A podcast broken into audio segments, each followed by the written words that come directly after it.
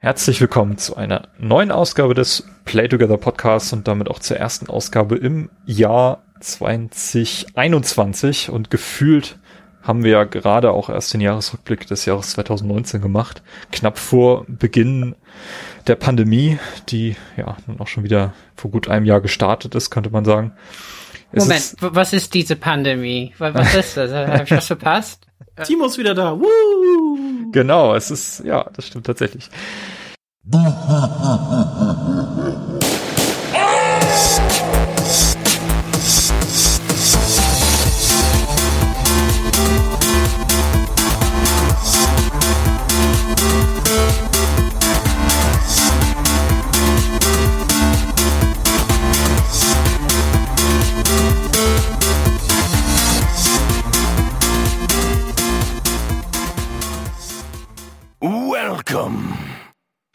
Äh, ja, erstmal die Frage äh, an euch, Carsten, äh, Robert. Ähm, es ist unfassbar viel passiert eigentlich dann doch im Jahr 2020.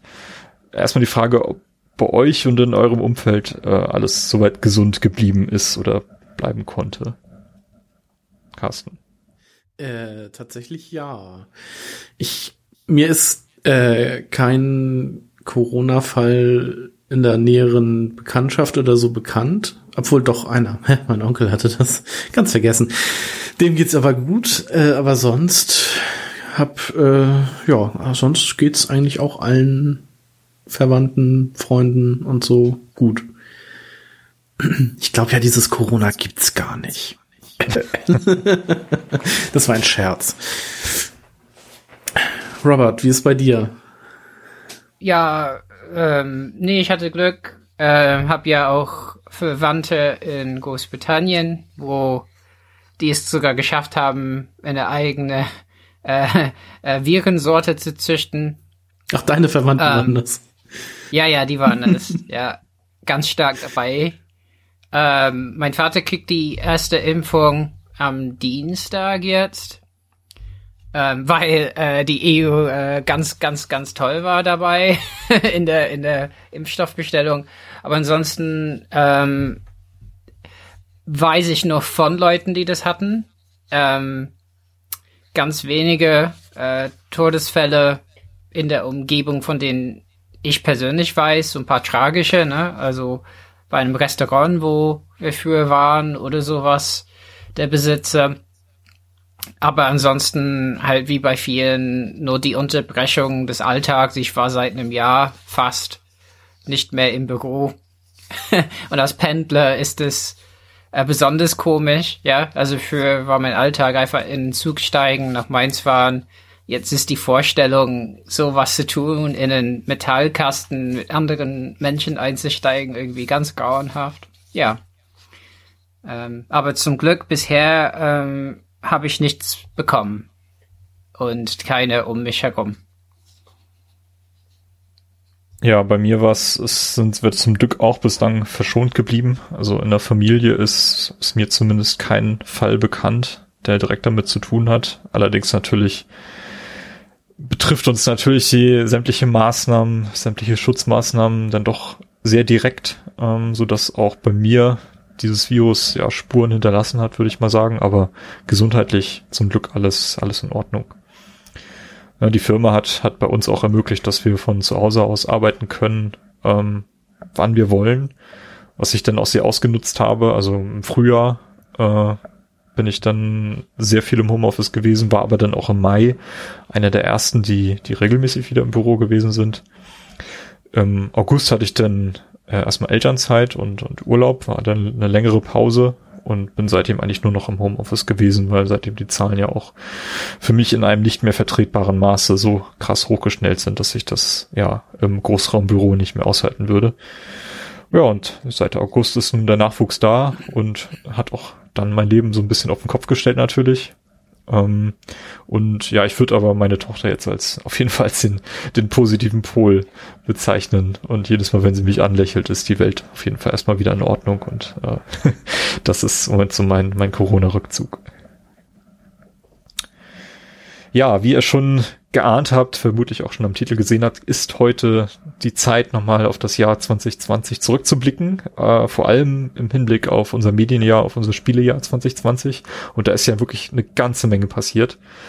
Ähm, Robert, wir hatten Anfang des Jahres so eine Episode gemacht, wo wir über unsere Retro-Bauten äh, gesprochen haben. Das war zeitgleich mhm. vor der, zur zur ersten Ansprache, die Merkel damals im März gemacht hat, ähm, war ja noch nicht so richtig abzusehen, was jetzt passiert. Und wir hatten auch, glaube ich, in der Episode gerätselt, ob jetzt die neuen Konsolen wirklich erscheinen würden.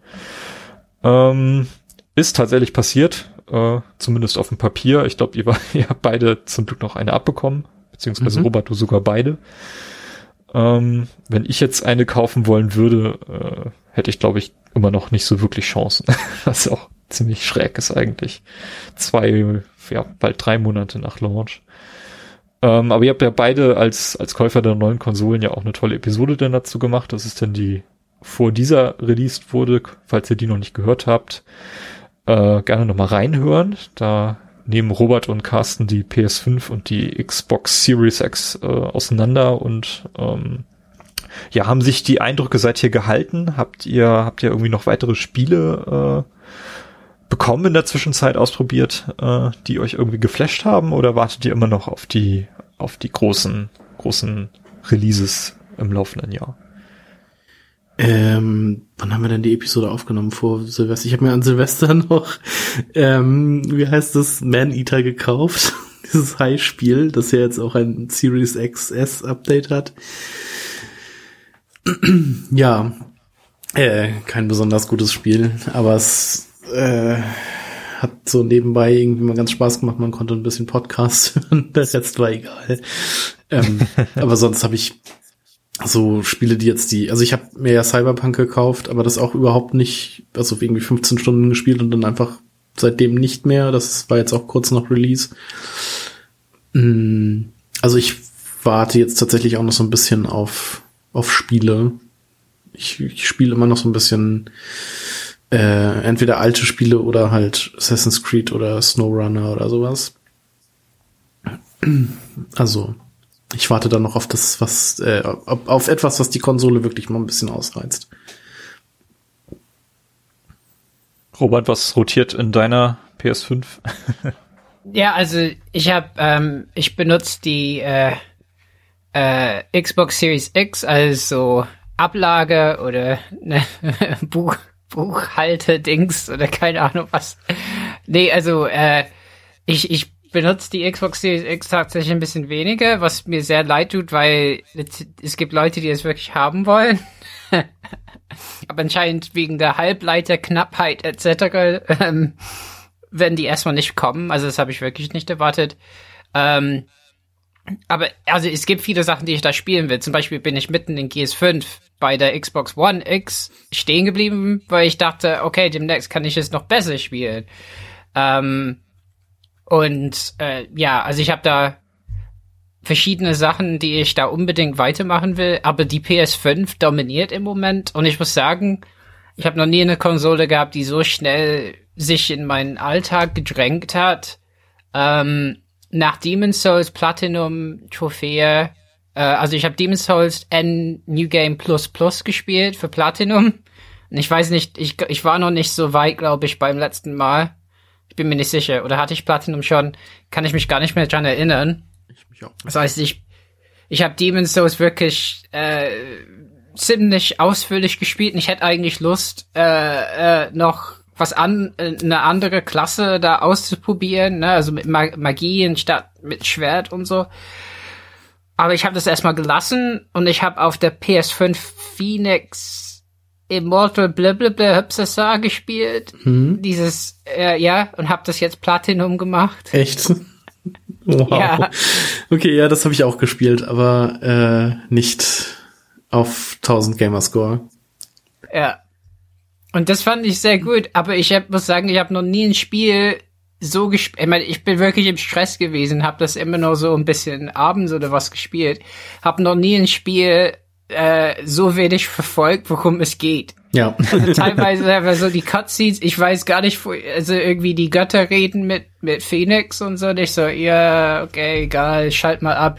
Weil ich finde eigentlich Mythologie ganz cool, aber. Das ging mir tatsächlich ähnlich bei dem Spiel. Also ich habe auch das äh, ziemlich viel dazu benutzt, einfach nebenbei Podcasts zu hören. Also das ist, ähm, das spielt sich aber auch, auch wieder sehr gut nebenbei, weil das halt wirklich so sehr viele Breath of the Wild Anleihen hat. Aber einfach mhm. so ein, so ein spaßiges, ja, Action-RPG irgendwie ist.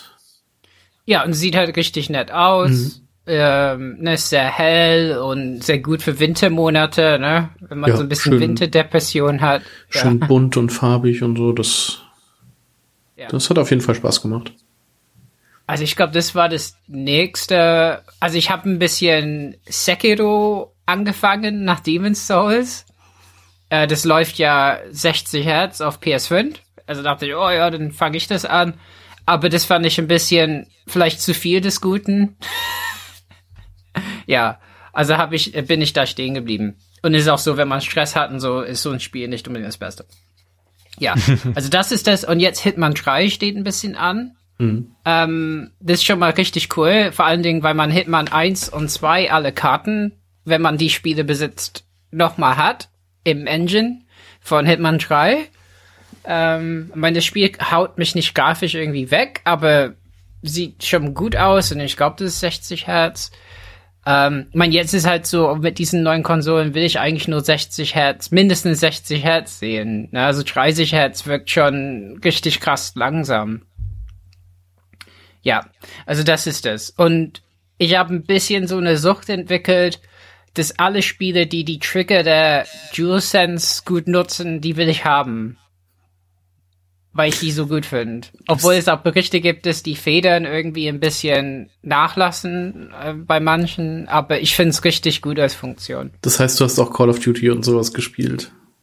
Nee, Call of Duty habe ich noch nicht gekauft, äh, weil tatsächlich denke ich, da, also da, da brauche ich das wirklich krass im Angebot. Aber ja, das interessiert mich auch. Also ich habe schon, als es immer ein bisschen im Angebot war, habe ich schon ein paar Mal halt, hm, soll ich Call of Duty kaufen? Äh, nein. Aber ja, die, also, also gerade bei, äh, also bei Astros Dingsbums, Abenteuer-Dings, äh, nicht, nicht VR, aber das, was mit der PS5 umsonst dabei ist, mhm. äh, gibt's halt so ein, so ein Gewehr und das fühlt sich halt echt cool an, wie es halt so äh, den Trigger halt bewegt. Ja. Und auch Hitman hat, da ist echt viel Spannung drauf, wenn man, wenn man die Pistole abzieht. Ähm, also ich find's richtig gut als Funktion, ehrlich. Das ist, das haut mich schon ein bisschen weg. So dass ich manchmal denk, die Trigger sind mir ein bisschen lieber als wenn äh, die als, als, als so ein Spiel, was ein bisschen besser läuft auf der Xbox läuft auf der Xbox. Weil mittlerweile gibt es ja ein paar Spiele, die ein bisschen besser laufen. Also es ist verschieden. Manche laufen besser auf PS5, manche auf Xbox, aber ja. Okay, dann bin ich gespannt, was ihr nachher in euren Top 5 oder Top 7 oder Top 3 oder was auch immer ihr da nachher präsentiert ähm, Game of the Year Award äh, vergeben mögt. Vielleicht auch mit diesen Informationen im Hintergrund. Ähm, ja, bei mir werden die neuen Konsolen noch etwas warten müssen. Nicht nur, weil ich sie zurzeit eh nicht kaufen kann, äh, sondern auch, weil ich dann doch erstmal in einen neuen TV investieren möchte. Dann irgendwann, wenn's wenn sich das wieder lohnt. Ähm, und natürlich äh, fehlen mir momentan aber noch auch die Spiele, die mich da anfixen würden. Ähm, Halo Infinite ist verschoben, vielleicht sogar auf Jahresende 2021, werden wir sehen. Ähm, Elder Scrolls kommt dann hoffentlich irgendwann und ich erwarte in dieser Generation auch definitiv endlich wieder ein vollwertiges äh, GTA, was es ja in der letzten Gen auch gar nicht gab. Gibt ähm, Aber du hast doch jetzt ja, auch die ganz sicher. Diese hast du, du hast doch jetzt auch die Next-Gen-Version von GTA 5. Kannst du das doch nochmal spielen? Nee, das habe ich auf der 360 gespielt, das reicht mir. also ja, das hat mir tatsächlich in der letzten Generation gefehlt, einfach. Ähm, genau, ich habe 2020 aber doch auch einiges in neue Spiele-Hardware investiert, ähm, worüber ich dann auch später in dieser Episode noch berichten werde, ähm, so dass ich da nicht ganz ohne neue Konsolen äh, geblieben bin. Äh, aber zunächst mal wollen wir nochmal zurückschauen. Wir machen das ja immer so, dass wir in unseren Jahresrückblicken auch ein Most Wanted für das kommende Jahr geben und nutzen dann den Auftakt dieser Episode, um äh, mal zurückzuschauen, was denn unsere Most Wanted 2020 gewesen sind, die wir im letzten Jahresrückblick gekürt haben. Ähm, und dann ja vielleicht auch Entschuldigungen präsentieren, warum wir sie ja nicht gespielt haben, wenn, obwohl wir es hätten tun können. Ich machte einfach mal den Anfang. Äh, ich hatte Halo Infinite in meiner Liste, das äh, nun verschoben wurde. Äh, Last of Us Part 2. Das ist im Juni erschienen. Hatte ich ein bisschen Drama, weil äh, ich das vorbestellt hatte und dann meine Bestellung ver verschollen ist und ich die erst ein, zwei Wochen später bekommen habe. Ähm, hat dem Spiel tatsächlich nicht so gut getan, weil das ist tatsächlich für mich die Enttäuschung des Jahres 2020, um das schon mal vorwegzunehmen. Krass. Ähm, können wir vielleicht später nochmal drüber reden, weil ich vermute, dass jemand von euch das auf jeden Fall irgendwie in seine Liste mit aufgenommen hat. Robert. Dann hatten wir Final Fantasy VII äh, Remake. Das ist ja auch tatsächlich erschienen. Ähm, habe ich aber nicht gespielt bislang. Ähm, aber ich habe es gekauft, immerhin schon. Cyberpunk 2077, ähm, ja, aus diversen Gründen will ich das auf der Xbox Series, nee, Xbox One X äh, gar nicht spielen. Ähm, und warte ab, bis da auf jeden Fall irgendwann die Series X im Haus steht und dann auch die Next-Gen-Fassung davon erhältlich sein wird, was ja jetzt auch eher so Ende Herbst, Jahres, ja. Jahresende genau irgendwie sein wird. Und äh, zu guter Letzt das Resident Evil 3 Remake hatte ich in meiner Liste. Ähm, das habe ich gespielt, gekauft zum Launch und auch verpodcastet zusammen mit dem äh, Ben. Äh, könnt ihr auch gerne nochmal reinhören in den, in den Game Talk, den wir da gemacht haben. Das ist auf jeden Fall ein Highlight des Jahres gewesen für mich. Robert, wie sieht's bei dir aus? Was hattest du in deinem Most Wanted? Ja, also äh, an sich, also ich kann ich mich von meinem früheren Selbst distanzieren. also manchmal frage ich mich schon, was bei mir so los ist. Aber okay, Halo Infinite, dafür konnte ich nix. Äh, Wäre ja gut gewesen. Ich hätte es auch genommen mit schlechterer Grafik. Äh, Hauptsache Animal Crossing New Horizons habe ich zweimal gekauft, äh, ein Viertelmal gespielt. wie, wie was? Ja, vor der Pandemie hatte ich es äh, bestellt bei GameStop und die hatten mir versprochen, dass ich so einen Schlüsselanhänger bekomme. und den Schlüsselanhänger habe ich einer Amer Amerikanerin über Twitter versprochen, dass ich es ihr schicke, weil die halt so krass so Animal Crossing Fan ist. Und ich sagte, okay, mach ich was für die Welt und für mein Karma und äh, schickt es weiter. Ähm, nach der Pandemie hatte ich es schon digital, weil es zwei Monate später war, als ich wieder in GameStop kommen konnte. Und äh, da war kein Schlüsselanhänger dabei. dann war ich so, okay, ich nehme es trotzdem, egal. Ja, äh, Lego Star Wars, äh, Sky, äh, Skywalker Saga ist ja auch nicht gekommen. Schade eigentlich, da bin ich immer noch eigentlich gespannt drauf. Ja, The Last of Us 2 habe ich gespielt. Ähm, und Cyberpunk 2027 ja, ähm, also an sich wäre ich wahrscheinlich, ich bin sehr angefixt, glaube ich, worden vom Diskurs der Enttäuschung, so dass ich letzten Endes äh, irgendwann keinen Bock mehr hatte, das Spiel zu spielen. Also ich habe es zwar gekauft, vielleicht so zwei, drei Stunden gespielt, ähm, dachte, ach, vielleicht warte ich einfach, bis die Updates da sind und habe das erstmal ruhen lassen. Mhm, ähm, verständlich, ja. Ja, wobei auf der Xbox Series X ist es halt so, da hat man konsolenmäßig die, die beste Version, würde ich sagen. Also das, also das stürzt, glaube ich, auch nicht so ganz viel, so viel ab wie auf der PS5. Mhm. Weil es stürzt da wirklich so viel ab, dass es teilweise nicht spielbar wird, ne? Dass man halt um so besorgt sein muss, um äh, äh, äh, ko ko äh, ko ko kompieren von vom Speicher äh, Datei, von der Speicherdatei naja, also von daher war Most Wanted und hat, hat klar ein bisschen enttäuscht, wobei ich denke, dass der Diskurs um das Spiel vielleicht übertrieben ist, vielleicht nicht, ich bin mir nicht sicher. ja, Carsten? Ähm, bei mir waren auf der Liste Breath of the Wild 2, das nicht rauskam. ähm, es bestand eine Möglichkeit. Ähm, Ja. Auf jeden Fall. Nein. Vielleicht kommt's ja dieses Jahr. Ähm, Final Fantasy VII Remake war auch auf meiner Liste. Wusste ich ja, kommt nur für die PlayStation 4 raus. Dieses Jahr dann vielleicht noch mal irgendwie für die Xbox. Das heißt, vielleicht hole ich es dieses Jahr dann noch mal nach. Habe ich also auch noch nicht gespielt. Ähm, Trials of Mana hatte ich in meiner Liste, was ich tatsächlich durchgespielt habe, beziehungsweise in Anführungsstrichen durchgespielt, weil nach dem Ende kommt noch so eine kleine äh, noch mal so eine Story irgendwie dran, die jetzt glaube ich neu ist. Aber da habe ich das aufgehört. Das war damals irgendwie genauso wie bei äh, wie heißt das Dragon Age? Nicht Dragon Age. Äh, dieses andere RPG. Dragon's Dogma. Nein. Teil, wo jetzt Teil 11 auch auf der Xbox letztens erschienen ist. What? Dragon, Dragon Quest? Dragon Quest, genau, Dragon Quest. Das hatte ich ja damals irgendwie auch durchgespielt und dann kam ja noch mal irgendwie eine Story nach dem Ende, wo ich dann aber auch aufgehört habe, komischerweise, und keine Lust mehr auf das Spiel hatte. Ne, genau. Äh, Trials of Mana habe ich auf jeden Fall gespielt. Ähm, Hollow Knight Silk Song hatte ich ähm, in der Liste, wo ich auch immer noch drauf warte, weil das noch nicht erschienen ist. Und ebenso Cyberpunk 2077. Und da ist halt auch die Sache, ja, ich habe es halt irgendwie 15, 16 Stunden gespielt, hat mir eigentlich auch Spaß gemacht, hatte wenig Bugs oder Abstürze. Ähm, aber durch diese ganze negative Presse und so hat habe ich einfach für mich entschieden, dass ich das Spiel jetzt auch erstmal liegen lasse und da irgendwie kein, also das hat mir so ein bisschen die, die Stimmung auf das Spiel vermiest. Ähm, und ich werde jetzt auch warten, bis das Next Gen Update dann da ist. Und das dann irgendwie Ende des Jahres irre, ne? spielen. Als wir das letzte Mal drüber gesprochen hatten, also diese, diese Most Wanted aufgestellt hatten, hieß es ja noch, dass Cyberpunk im April kommt, äh, noch auf den alten Konsolen. Das wäre, glaube ich, ein Riesendrama gewesen, wenn das so erschienen wäre oder halt in noch schlimmerer Verfassung Ja. auf den alten Konsolen quasi. Ja, das, das Spiel ist also jetzt auch im November einfach noch mal quasi ein Jahr zu früh rausgekommen.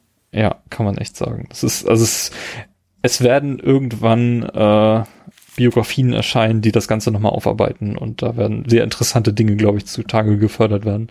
Da freue ich mich jetzt schon drauf, mehr als eigentlich auf das Spiel selbst. Äh, ja. Aber okay, Cyberpunk ist in irgendeiner Form erhältlich, spielbar. Viele Leute haben es durchgespielt, sehr viele Leute haben viel Spaß damit gehabt.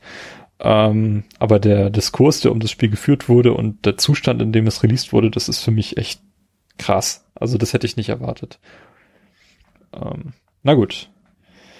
Dann, ja, wir haben wieder ein paar Awards uns ausgedacht, auch ein paar neue im Vergleich zu vorigen Jahren. Im letzten Jahr haben wir ja auch unseren, nicht nur den Jahresrückblick gemacht, sondern den Dekadenrückblick, wo wir das ja, den Jahresrückblick auch schon ein bisschen umgebaut haben entsprechend.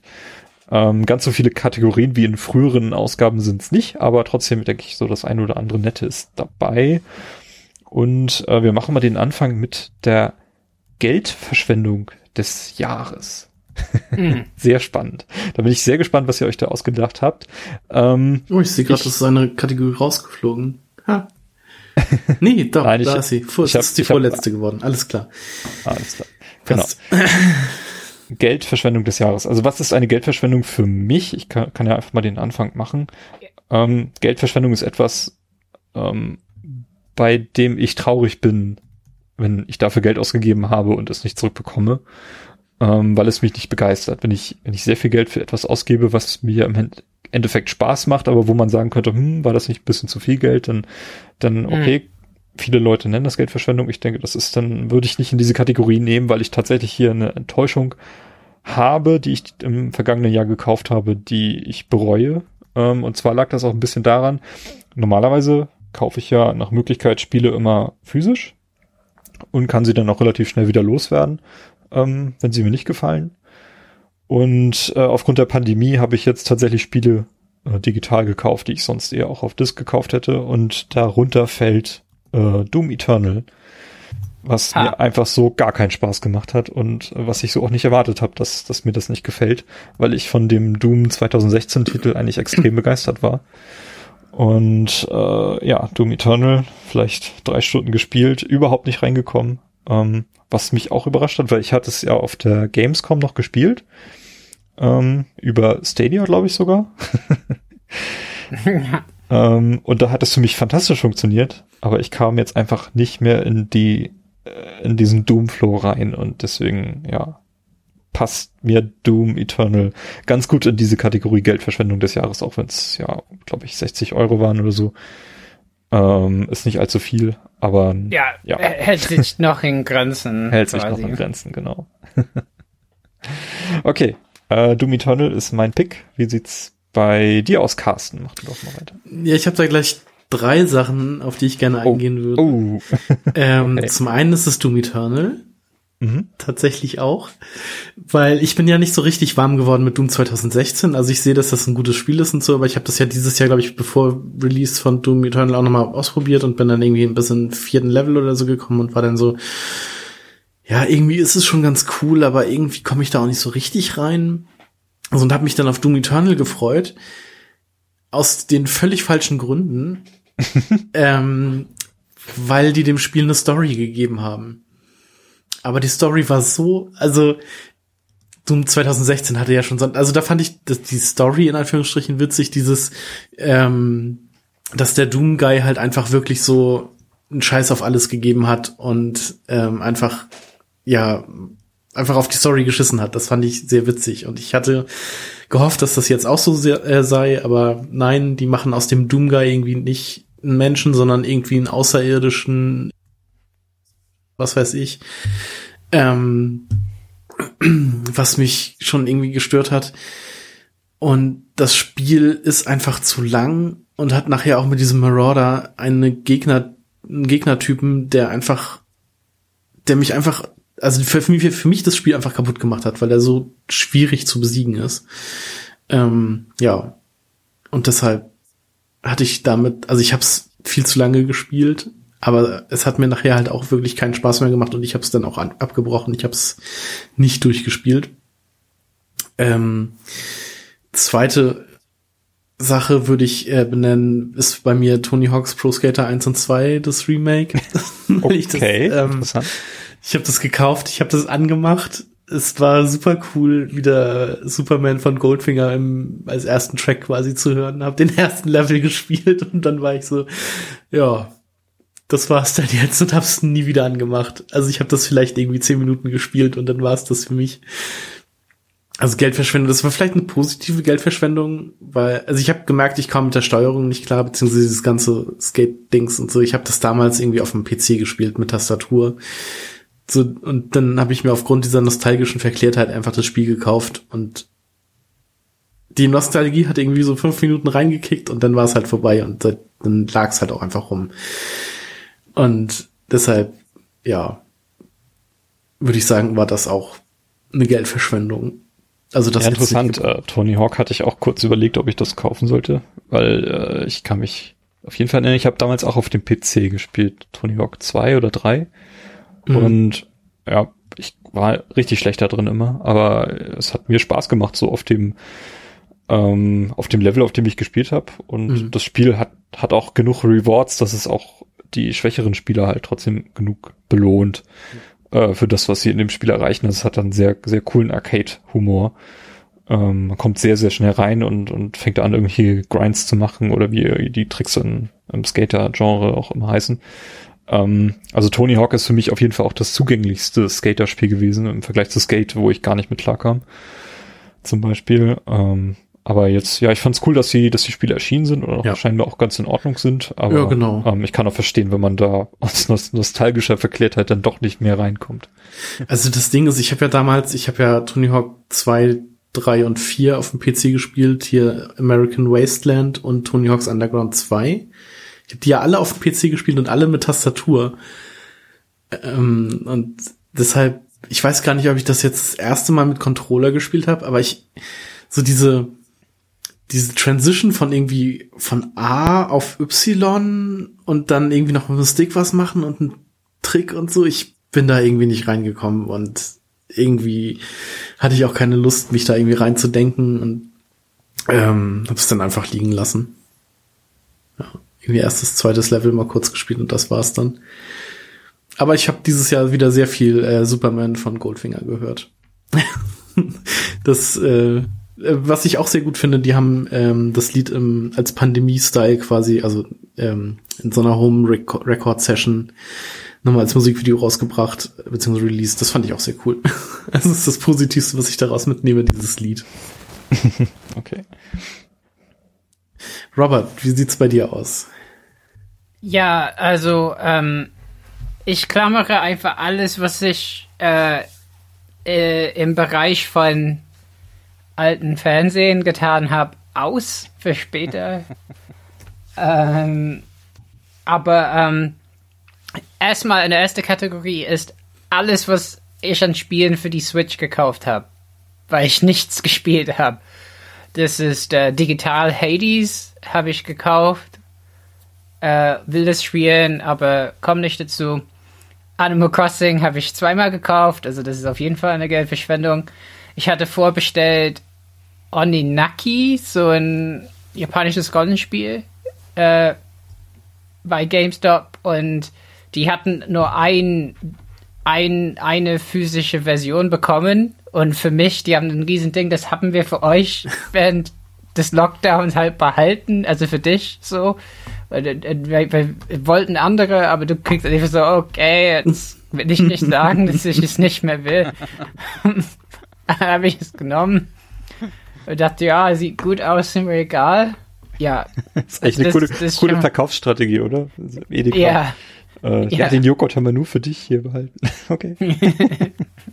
Funktioniert bei mir auf jeden Fall. Und das war auf jeden Fall eine Geldverschwendung. Was halt, also an sich keine Geldverschwendung ist, aber irgendwie doch.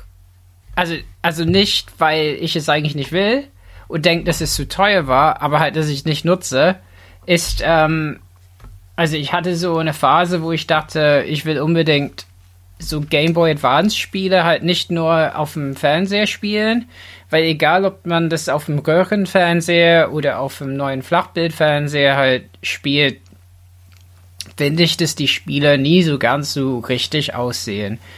Und ähm, da dachte ich, okay, dann hole ich mir halt so ein Modded Game Boy Advance und über eBay oder andere Webseiten, wie heißt das andere, Alibaba oder so, ne, wo viele hingehen oder so, ne? AliExpress, glaube ich. genau. Naja, AliExpress, genau. äh, wo ich jetzt, seitdem ich da die, diese Seite frequentiert habe, jetzt nur noch Spam bekomme ohne Ende. Äh, ist auch cool. Und ja, ähm, da habe ich mir eben so ein Game Boy Advance geholt. Es gibt zwei Optionen mit IPS äh, LCD Bildschirm oder mit AGS 101 und das letzten Endes so als würden die den Bildschirm nehmen vom Game Boy Advance SP und bauen das dir aber in, in, in, in, in die Hülle des, des ersten Game Boy Advance. Also das, was ein bisschen besser zu halten ist, finde ich. Mhm. Also mit Backlight und so. Aber der Unterschied ist, also es gibt halt da Videos, würde ich auf jeden Fall, also My Life in Gaming hat auf YouTube so Videos dazu gemacht. Und die Sache ist, äh, IPS-Bildschirme machen äh, ein paar Sachen nicht so ganz so getreu. Also ein paar Dinge, die flackern, flackern nicht. Und die Bewegung ist ein bisschen langsamer als AGS 101. Aber dafür ist IPS halt, hat bessere Winkel. Egal. Ich habe auf jeden Fall das geholt. Funktioniert wunderbar. Ich habe noch, das hat 138 Euro gekostet oder sowas mit Versand und so. Und dann habe ich noch hinzugeholt von everdrive.me, die, die, Webseite, habe ich bestellt für 99 US-Dollar ein äh, Everdrive, also ein Everdrive-Modul X5 für Game Boy Advance. Und da schiebt man eben eine SD-Karte, auf der die Backups der Module, die man rechtmäßig irgendwann gekauft hat, alle Game Boy Advance Spiele drauf, die man gedumpt hat und so. Ja, also man hat äh, auf jeden Fall eine ganze Bibliothek von Game Boy Advance Spiele dann. Und das funktioniert super gut. Ähm, äh, das hatte ich noch geholt und das heißt insgesamt habe ich dann knapp ja, 250 Euro oder so bestimmt mit Versand und allem ausgegeben, um das Ding anzuschmeißen, Metroid Fusion äh, eine Viertelstunde zu spielen und sagen, wow, das sieht echt gut aus. und nie wieder anzumachen.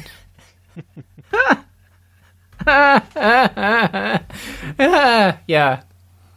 Kommt also, ja vielleicht noch. An sich, also ist ja nicht weg. Ja, ich, ja aber ich finde es toll, sowas zu haben, aber andererseits, ist es wirklich so ein typischer Fall von Konsum, wo man denkt, man will es nur haben, um des Habens wollen, willen und nicht, weil man irgendwie das wirklich braucht. Mhm. Ähm, Ja, verstehe ich. Aber die Sache ist auch, also ich verstehe auch nicht, woher diese Mods kommen, weil wo haben die diese ganzen AGS 101 Bildschirme, sind die echt? Keine Ahnung. Und auch Everdrives werden nicht ewig hergestellt. Also das macht ein Mensch, der stellt die selbst her und so und irgendwann sind die halt weg. Also es ist halt auch bei den ganzen Analog-Produkten. Also ich war auch sehr versucht, so eine Mega S, S, äh, SD, SG?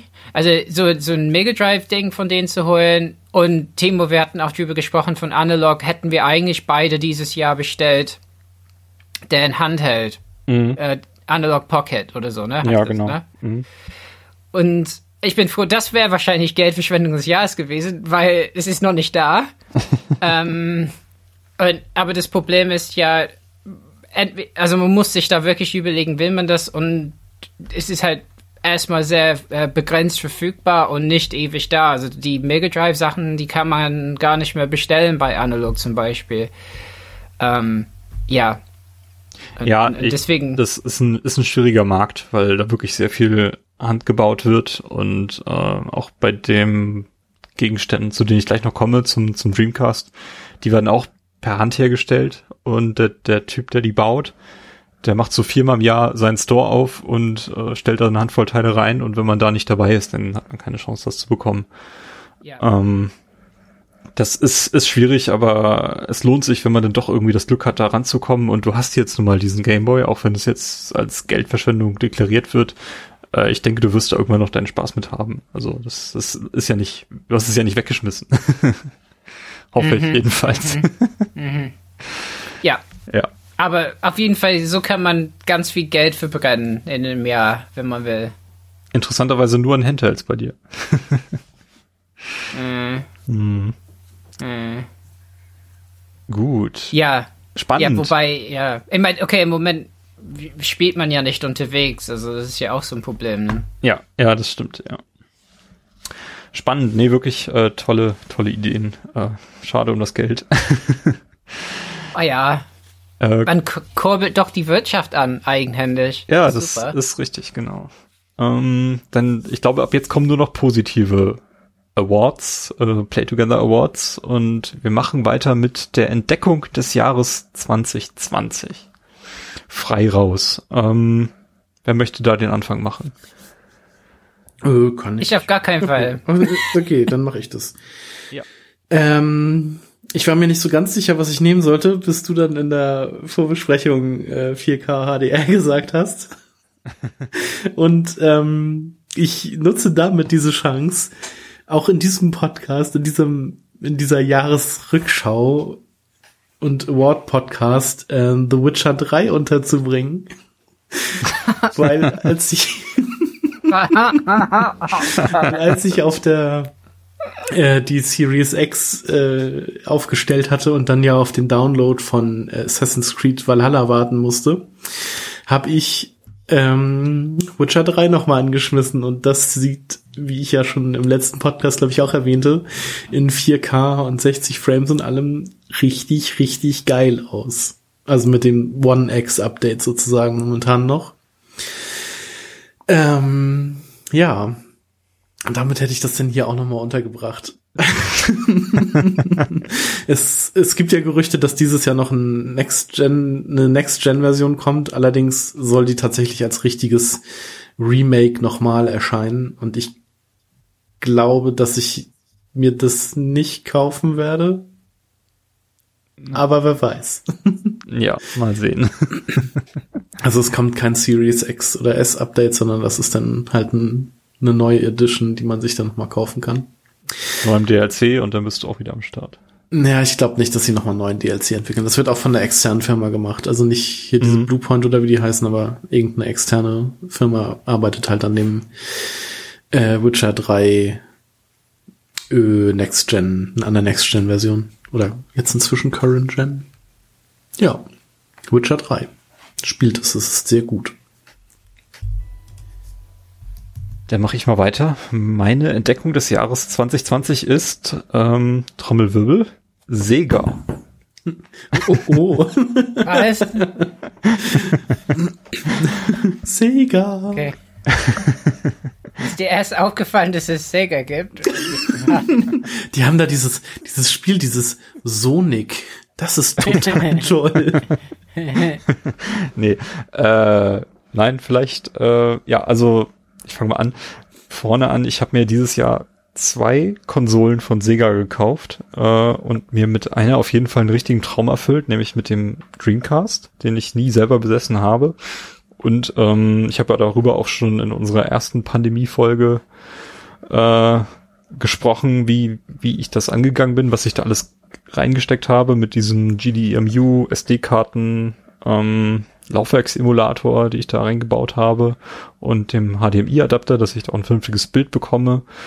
Ähm, ja, ist, ist, ist einfach ein Traum. Ich liebe diese Konsole und äh, ich spiele dort immer mal wieder ähm, Virtual Tennis und äh, lustigerweise NBA 2K2, was einfach wahnsinnig viel Spaß macht.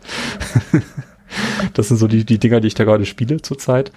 Ähm, ist eine total tolle Partykonsole aufgrund eben der vielen ähm, arcade-nahen Umsetzungen, die es eben auf dem Dreamcast gibt. Ähm, Sega-typisch natürlich. Und ich glaube, ich werde dann noch Jahre verbringen, um mich da so ein bisschen durch den Katalog durchzuspielen. ähm, das ist einfach, es ist eine Traumkonsole. Ich finde die so toll. Ähm, ja, beste Konsole, die es jemals gab, so nach N64 vielleicht. Ähm, wo du gerade Partykonsole sagtest, die hatte auch vier ähm, Controlleranschlüsse, war das? Genau, die hat vier Controlleranschlüsse. Ich habe zwei, also ich hatte die gebraucht gekauft mit einem Controller, der so ausgeleiert war, dass man den wirklich nicht mehr benutzen wollte. Also der eine Trigger ist einfach nicht mehr benutzbar gewesen. Also Rennspiele unmöglich damit zu spielen. Und dann habe ich geschaut, ähm, wie sieht denn das Controller technisch aus? Und da äh, hatte ich das Glück, dass man tatsächlich noch brandneue Original Dreamcast Controller relativ günstig kriegen konnte zu dem Zeitpunkt, Anfang des letzten Jahres. Mittlerweile sind die auch ein bisschen im Preis gestiegen. Ähm, aber ich habe mir einfach einen brandneuen Controller gekauft und der funktioniert halt perfekt. Ansonsten gibt's auch mittlerweile ganz gute Nachbau-Controller, die auch äh, ja ein bisschen anderes Design haben. So ein bisschen mehr an diese Hörnchenformen angeglichen sind, die mittlerweile ja gang und gäbe sind auf allen Konsolen seit 30 Jahren oder so. Ähm, das ist der Dreamcast-Controller ja noch nicht. Der ist ja mehr so rundlich. Mhm. Ähm, aber da gibt's auf jeden Fall genug Möglichkeiten, dass man da immer einen vernünftigen Controller bekommen kann mittlerweile, wenn man, wenn man noch auf den Dreamcast-Zug aufspringen möchte. Ja, und die zweite Konsole, die ich mir von Sega gekauft habe, ist der Saturn, ähm, der für mich noch eine ziemliche Unbekannte ist immer noch. Ich bin noch am, am Aufbau äh, von dieser Konsole zurzeit. Ähm, Unbekannte deswegen, weil die für mich eigentlich nie so wirklich existiert hat. Einfach völlig an mir vorbeigegangen ist damals. Ähm, es gab irgendwie in den Händlern, wo ich war, fast nur PlayStation und N64 zu, zu der Zeit, aber die Dreamcast-Ecke war so klein, dass man sie nie gesehen hat. Ähm, ich kann auch irgendwie kaum Spiele dafür benennen, die auf der Konsole erschienen sind und deswegen befasse ich mich gerade mit, mit dem Ding und ich finde, das ist ein ganz schön faszinierendes Teil. Ich weiß nicht warum, die Konsole in Deutschland so untergegangen ist. Ähm, vielleicht liegt es daran, dass der, dass der Controller nicht so 3D ist aufgrund des fehlenden Sticks oder dass sie einfach gar nicht vermarktet wurde so wirklich. Ähm, ich werde da noch mal ein bisschen, bisschen recherchieren, aber im Moment habe ich, hab ich eine ganze Menge Spaß damit. Ähm, ich habe auch hier erstmal so ein HDMI-Kabel äh, gekauft von oh, Firma war, ist mir gerade entfallen. Auf jeden Fall gibt's da, gibt's da Lösungen, musste ich aus, aus Spanien importieren, weil ich das nirgendwo anders bekommen habe. Mhm. Ähm, hab mir gerade einen Terra Onion Mode äh, gekauft, auch den importiert, ähm, der wie, wie beim Dreamcast dann das Laufwerk ersetzen wird, so dass ich da eine Festplatte oder eine SD-Karte einsetzen kann. Und ähm, Wireless Controller habe ich mir noch gekauft. Ähm, da ist es wiederum ganz gut. Die werden von diversen Firmen mittlerweile nachgebaut. Ähm, auch sehr originalgetreu mit fast den identischen Schaltern, wie sie im Original-Controller drin waren, so dass sie sich wirklich sehr, sehr äh, wertig auch anfühlen und eben wireless sind. Also einfach ähm, Bluetooth könnte man auch mit der Switch zum Beispiel verwenden ähm, und hat dann sehr, ja, sehr, sehr original sich anfühlenden Controller dann äh, ohne Kabelsalat. Also auch hier ist die Controller-Lösung sehr, sehr easy. Äh, viel Geld muss man halt da reinstecken, wenn man eben so ein, so ein Laufwerkssimulation mit dem, mit diesem Mode machen möchte. Ähm, weil äh, Spiele teilweise brutal teuer sind. Zum Beispiel sowas wie Panzer Dragoon Saga oder sowas äh, möchte ich keine 1000 Euro rein investieren. Da versuche ich dann ähm, ja, äh, das, das sind halt Spiele, die nur auf dem Saturn erschienen sind, äh, begrenzter Stückzahl damals erschienen sind, die gehen einfach zu Mondpreisen weg. Da hat man einfach keine Chance, da irgendwie ranzukommen. Ähm, das einzige, also ich habe das Ding noch nicht eingebaut. Das einzige Spiel, was ich original zurzeit habe, ist Sega Rally, ähm, was auch unfassbar viel Spaß macht und sich auch mit dem mit dem Steuerkreuz sehr sehr gut steuern lässt, interessanterweise. Ähm, also von dem Controller bin ich bin ich tatsächlich sehr sehr positiv angetan, muss ich sagen. Das hatte ich so jetzt nicht erwartet. Ähm, ja. Äh, Saturn Community habe ich so ein bisschen erkundet. Da gibt es auf Twitter einige Leute, die da sehr aktiv sind. Es gibt äh, sogar ein richtiges Sega Radio mit äh, diversen Podcasts, die dort abgespielt werden. Ähm, ein paar Sega Podcasts habe ich mir jetzt auch abonniert und, und werde da mal reinhören. Ähm, also da ist auf jeden Fall sehr, sehr viel los. Und technisch wird der Saturn von der Community gerade ziemlich auseinandergenommen, ähm, weil man eben rausfinden möchte, was man damit noch machen kann, ähm, wie man Spiele verbessern kann, die damals nicht so gut liefen und eben auch Übersetzungen eben machen kann. Also es gibt von, von Grandia zum Beispiel, was ja auf dem Saturn released wurde, ähm, mittlerweile eine englische Fanübersetzung, beziehungsweise die, ein Port von der Übersetzung, die es dann auf der Playstation gab wo sie sogar die Videosequenzen ausgetauscht haben durch äh, welche mit Untertiteln, mit englischen Untertiteln, was äh, Wahnsinnsarbeit ist eigentlich. Und ähm, also da ist echt wahnsinnig viel los, gerade auf dem Saturn. Und es fühlt sich irgendwie an wie eine neue Konsole. Einfach mal dieses Ding, was früher komplett an mir vorbeigegangen ist, jetzt nochmal quasi neu zu erleben, so wie ihr gerade eure PS5 und Series X erlebt. also es wirklich, macht mir wahnsinnig viel Spaß da, da mich reinzufuchsen und das alles mal auszuprobieren. Genau, das sind meine äh, Basteleien, äh, meine Entdeckung des Jahres äh, Sega. Hm. Interessant. Robert, hast du was entdeckt? Oder möchtet ihr noch irgendwelche Fragen stellen zu dem Thema? Ja, ich meine, ist die Frage, willst du wirklich bei HD-Fernseher bleiben oder nicht irgendwann so ein CRT oder so anschließen? Interessante Frage, ja. Habe ich mir auch schon gestellt. Ähm, Im Moment ist es so, dass ich einen LCD-Fernseher habe, ähm, den ich vor 12, 13 Jahren gekauft habe und zwischenzeitlich abgelöst habe, ähm, der auch noch keine Full HD Auflösung hat und auf dem 32 Zoll Gerät, wo ich das alles mache, bin ich momentan zufrieden mit. Also das ist okay genug für mich. Also ich merke, dass es einige Spiele gibt, äh, die aber mehr aus dem 2D-Bereich kommen, ähm, wo so, so Effekte nicht wirklich funktionieren auf dem LCD, wo man sagen würde, okay, auf dem, auf dem richtigen Röhrenfernseher wäre das jetzt ein fließender Wasserfall und hier ist das nur so ein Pixelbrei. Ähm, mhm. Da sehe ich das, aber ich habe, es funktioniert für mich noch gut genug, dass ich da noch nicht den Bedarf habe. Ähm, und eigentlich auch nicht den Platz jetzt sowas aufzubauen. Also da müsste ich tatsächlich erst ähm, ja, meine Wohnungssituation anpassen. Mhm. Aber behalte ich auf jeden Fall im Hinterkopf. Ähm, Moment bin ich, denke ich mal, mit den HDMI-Lösungen, die ich für beide Konsolen gefunden habe, äh, recht zufrieden. Also das, das funktioniert gut genug. Also gerade auf dem Dreamcast, ähm, der ja auch schon von Haus aus äh, einen VGA-Anschluss äh, unterstützt hat, ähm, wo man ja auch dann damals schon auf dem, auf dem LCD hätte ganz gut spielen können. Ähm, hab, vermisse ich das nicht. Auf dem Saturn könnte man schon eher argumentieren, okay, das, das würde mit dem richtigen Röhrenfernseher vielleicht eher Sinn ergeben, äh, das zu spielen, aber es funktioniert für mich noch gut genug. Mal sehen, wie das ist, wenn ich in Panzer Dragoon einsteige. Ob das auch so auf dem LCD wirkt. Ja, Robert, was war denn deine Entdeckung des Jahres 2020? Naja, ich muss das jetzt bisschen, wie man sagt, aus den Fingern saugen, weil eigentlich habe ich, ich war sehr entdeckungsunfreudig und habe sehr viel mehr so, also gerade am Anfang der Pandemie habe ich einfach Call of Duty Warzone ohne Ende gespielt in einer Gruppe, bis das irgendwann nicht mehr passiert ist. Ich weiß auch nicht wieso. Das heißt, ich habe eigentlich sehr wenig äh, entdeckt. Ähm, aber wenn, also ich habe etwas aus meinem Backlog geholt, ähm, so dass ich das jetzt einfach als Entdeckung rahme, äh, Persona 5 Royal. Mhm. Also die, die Sache ist, also ich hatte Persona 5, also okay. Bitte alle äh, verurteilt mich nicht, ja, aber ich habe Persona 5 ge gekauft damals und keine Sekunde gespielt. Ja? Also der logische Schritt danach war, Persona 5 Royal zu kaufen. Und das, aber das hast du dann, dann hast, nein, warte, du hast dir Persona 5 gekauft, ist nicht gespielt. Dann hast du dir Persona 5 Royal gekauft und dann aber Persona 5 gespielt. Das wäre nee, also, also, also dachte ich halt, okay, jetzt muss ich es echt mal machen, weil sonst schäme ich mich so.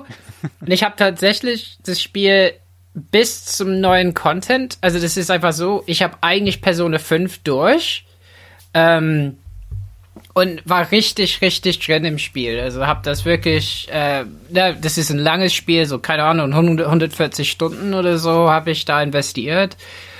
Und ähm, das Einzige, was mich abgehalten hat vom komplett durchspielen, ist, ist der Content. Die haben quasi äh, so eine, so ein ein Dungeon haben die so hinzugefügt am Ende. Und das hat mich nicht so gezogen. Ähm, von der Geschichte her und so hatte ich das schon das Gefühl, okay, das wirkt ein bisschen aufgesetzt. Ähm, dass ich dann ein bisschen so abgefallen bin. Ähm, aber ja, das war richtig gut und letzten Endes ist es eine Wiederentdeckung, weil ich hatte eigentlich Persona 4 Golden auf der PS Vita sehr gesüchtet, aber auch nicht äh, äh, durchgespielt. Also es ist schon ein bisschen ein Problem bei diesen Spielen für mich, weil da zurückzukommen, also ich vergesse immer, welche Persona habe ich da und äh, ähm, aber ja, war schon cool. Ähm, und ja, ich finde diese Persona-Spiele eigentlich richtig cool. Ich fände es auch cool, wenn Persona 3 äh, wiederkäme, ne? Weil es ist eigentlich nur äh, für PS3 als Emulation der, der PS2-Version zu spielen. Ja, also das könnte man so rahmen als eine Entdeckung in meinem Backlog. Das ist ja.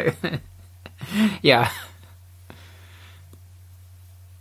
Ja, auf jeden Fall sehr passend. Äh, du hast ja echt wahnsinnig viel Zeit in das Spiel reingesenkt. Und die sind ja auch immer richtig lang. Also. Ja, ja, ja. wobei im, im Moment scheine ich nur alles. Also Phoenix habe ich auch 70 Stunden gespielt, Demon's Souls 90. Also ich weiß auch nicht, was die los ist. Die hast du aber ja. auch beide auf Platin gemacht dann. Ich glaube, Phoenix habe ich nämlich nur irgendwie 35 Stunden oder so gespielt. Hm. Also quasi Story durch und ein bisschen nebenbei Kram. Mhm. Mhm. Also da, bei Phoenix ist übrigens eine Geschichte, ne? Also ein, eine Trophäe war geglitscht bei mir. Also das, du musst halt so Skin sammeln und ich hatte das irgendwie nicht bekommen im ersten Durchspielen. Und ähm, der Newton, ne, mein Kater, der ist jetzt 21, äh, also wer äh, ne, so herzlichen Glückwunsch, Newton, dass er 21 geschafft hat. Das Problem ist, jetzt ist er sehr schwach auf den Hinterbeinen.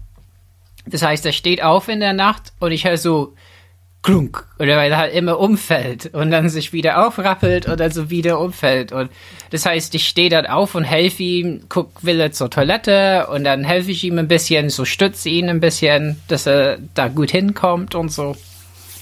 Ähm, äh, und als ich so eine Aktion gemacht habe um 5 Uhr, ich hatte dann ein Kolloquium um 9, ne, ist mir eingefallen, vielleicht könnte ich in New Game Plus einfach dahin laufen, wo dieses Monster ist und es töten und gucken, ob ich das bekomme. Und das habe ich dann um 5 Uhr gemacht und es hat geklappt. Aber, aber am nächsten Tag im Kolloquium war ich merkwürdig nicht so konzentriert. Also es ist sehr komisch. Also irgendwie, ja, aber ja, so, so Sachen. Ja, aber Persona 5 äh, will ich schon irgendwann durchspielen. Nur, wie gesagt, also äh, ich muss sagen, was ich so mitbekommen habe, was Royal ähm, besser ma macht als das erste. Also es gibt halt viele so Quality of Life so Verbesserungen. Also ja, ich kann mir tatsächlich nicht so, also ist, klar geht's ohne, aber ist auf jeden Fall besser mit mit äh, diesen Sachen. Äh, wobei das Spiel halt brechend voll ist. Ne? Also da ist immer diese Verwaltung von Zeit. Also der Schultag ist aus und dann muss, muss man überlegen, mit wem hängt man rum, ne? Und äh, das ist schon so ein Multitasking Albtraum und meine große Liebe in dem Spiel, die Ärztin, die mich irgendwie immer untersuchen möchte, äh, mit der hat es nicht geklappt, weil ich auf irgendeine Frage die falsche Antwort, eine Frage, ich arbeite da stundenlang an der Beziehung mit der und dann antworte ich einmal irgendwie nein statt ja und es ist vorbei. ja, und so musste ich mich mit meiner Lehrerin abgeben, die sich als äh, als äh, äh, Dienstmädchen in ihrer Freizeit verkleidet und mich jetzt äh, äh, massiert nach der Schule. Ja, wo driften wir hin gerade ab? Ich weiß es. Bitte nicht zitieren. Ja. okay. Aber ja, also ich würde, also ich würde das nochmal spielen. Also es gibt so viel, was man da tun kann. ja. ja. Na gut. Und äh, die Gefahr bei diesen Spielen ist nur als letztes, ähm, ich habe dann immer ganz viel Lust auf trockene, also auf, auf so japanische Nudeln, ne? Und bestell immer so Packungen bei Amazon, die ich dann essen muss, wochenlang. Ja, die sind aber echt nicht schlecht. Also wenn man da die guten, das gute Zeug kriegt, dann, dann, dann ist das echt, echt auch eine, durchaus eine vollwertige Mahlzeit, was man da kriegen kann. Ja, ja, klar. Kannst ja ein bisschen Tofu da reinmachen, ein bisschen Gemüse. Ja, auf jeden Fall. Also ich, ich, in meiner Zeit, in der ich in Taiwan äh, gewohnt habe, habe ich das ja auch relativ viel benutzt, weil das da wirklich als vollständige Mahlzeit eben zählt und du kannst auch in Läden reingehen, wo einfach die Wände voll gepflastert sind mit diesen Töpfen und jede Sorte ist anders und das ist echt äh, interessant. mhm. Ja, muss ich sogar, weil äh, muss ich sogar darauf ausweichen, äh, weil ich ja zur Zeit der, des Chinese New Year eben dort war und eben einfach alles zu hat und man nur diese Suppen essen kann. Und man kann auch Toiletten und Waschbecken damit reparieren. Ja. Gut, ja. äh, genau, ich glaube, wir schweifen ein bisschen ab. ähm, kommen wir mal zu den Retro-Basteleien 2020. Äh, das ist auch so ein Thema, was so ein bisschen jetzt von meiner Entdeckung hier rüber migriert. Ähm, Sega-Entdeckung gehört natürlich auch in diesen Bereich mit rein. Ähm, Retro-Eskapaden bei mir sind noch darüber, also über diese Dreamcast und Saturn-Geschichte hinaus ähm, habe ich mich zum Beispiel mit dem Nintendo DS befasst, wo es ja diese R4-Karten zu kaufen gibt, sogar einfach direkt bei, bei Amazon zum Beispiel. Mhm. Ähm, also das sind halt Karten in Form eines Nintendo DS-Spiels, die man halt in DS oder 3DS eben reinschieben kann, ähm, SD-Karte rein und dann hat man eben die Möglichkeit, da ROMs abzuspielen. Ähm, allerdings nur vom DS, nicht vom 3DS. Ähm, das Spiel, diese Karte meldet sich dann bei mir als Bomberman DS an und wenn man draufklickt, dann landet man eben in diesem furchtbaren äh, Kartenmenü und hat dann eben da die Möglichkeit, ROMs äh, zu testen. Also was mich da zum Beispiel interessiert hat, sind irgendwelche Spiele, die nie erschienen sind oder, oder Beta-Versionen von, von irgendwelchen Spielen, die gecancelt wurden. Ähm, dass ich mir sowas mal anschaue, habe ich auch auf Twitter dann einen längeren Bericht zu äh, gemacht. Ähm, also hat mich nicht so begeistert, diese, diese Karte, weil die sehr, sehr lieblos gemacht sind und dass es da unglaublich viele Billigklone auf AliExpress gibt. Ähm, da, da hat irgendjemand sich das Konzept überlegt und alle kopieren es, aber das Konzept selber ist schon ziemlich scheiße. Ähm, deswegen, ja, stürzt auch ziemlich häufig ab, diese Karte. Ähm, ist nicht so, nicht so das Wahre. Ich denke, da, da ist noch Luft nach oben, wenn man auf den, sich für den DS interessiert. Ähm, dann von den Mini-Konsolen. Da sind ja im vergangenen Jahr ist auf jeden Fall das äh, die PC Engine Mini Tur TurboGraf X äh, Mini erschienen, die ganz okay ist, aber das ist so der der Spielekatalog nicht so, der mich der mich nicht so sehr begeistert, aber ich ich habe mir das Ding auf jeden Fall gekauft. Ist pandemiebedingt ja auch ziemlich weit in, in die Jahresmitte geschoben worden. Ähm, dann auf dem Super Nintendo Classic Mini äh, habe ich mich auch sehr viel mit dem Modding beschäftigt, Anfang des letzten Jahres.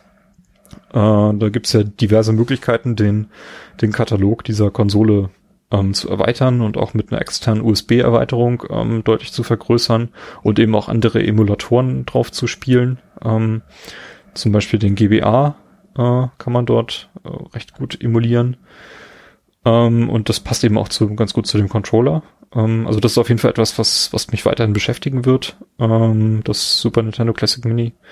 Äh, ebenso die PlayStation Classic. Äh, da habe ich auch ein paar Spiele noch ausprobiert, die im ursprünglichen Katalog nicht äh, vorhanden waren. Ähm, aber da ist das, das Menü, was sich Sony überlegt hat für die Konsole, eigentlich nicht so wirklich gedacht, äh, einen größeren Katalog darzustellen. Ähm, weil wenn man da mehr als 30 Spiele drin hat, dann, dann ist man da eigentlich nur am Scrollen mit diesem Kunden, rund, mit, die, mit dieser Rundansicht von den Covern, die dann da an, an einem vorbeifliegen. Ähm, da empfiehlt es sich dann vielleicht noch, ähm, ja, ein anderes Betriebssystem drauf zu spielen, äh, was man ja auch von den äh, Raspberry Pis kennt. Dieses Retro Pi oder Retro Arc ähm, mhm. funktioniert eben auch auf dieser, dieser Konsole.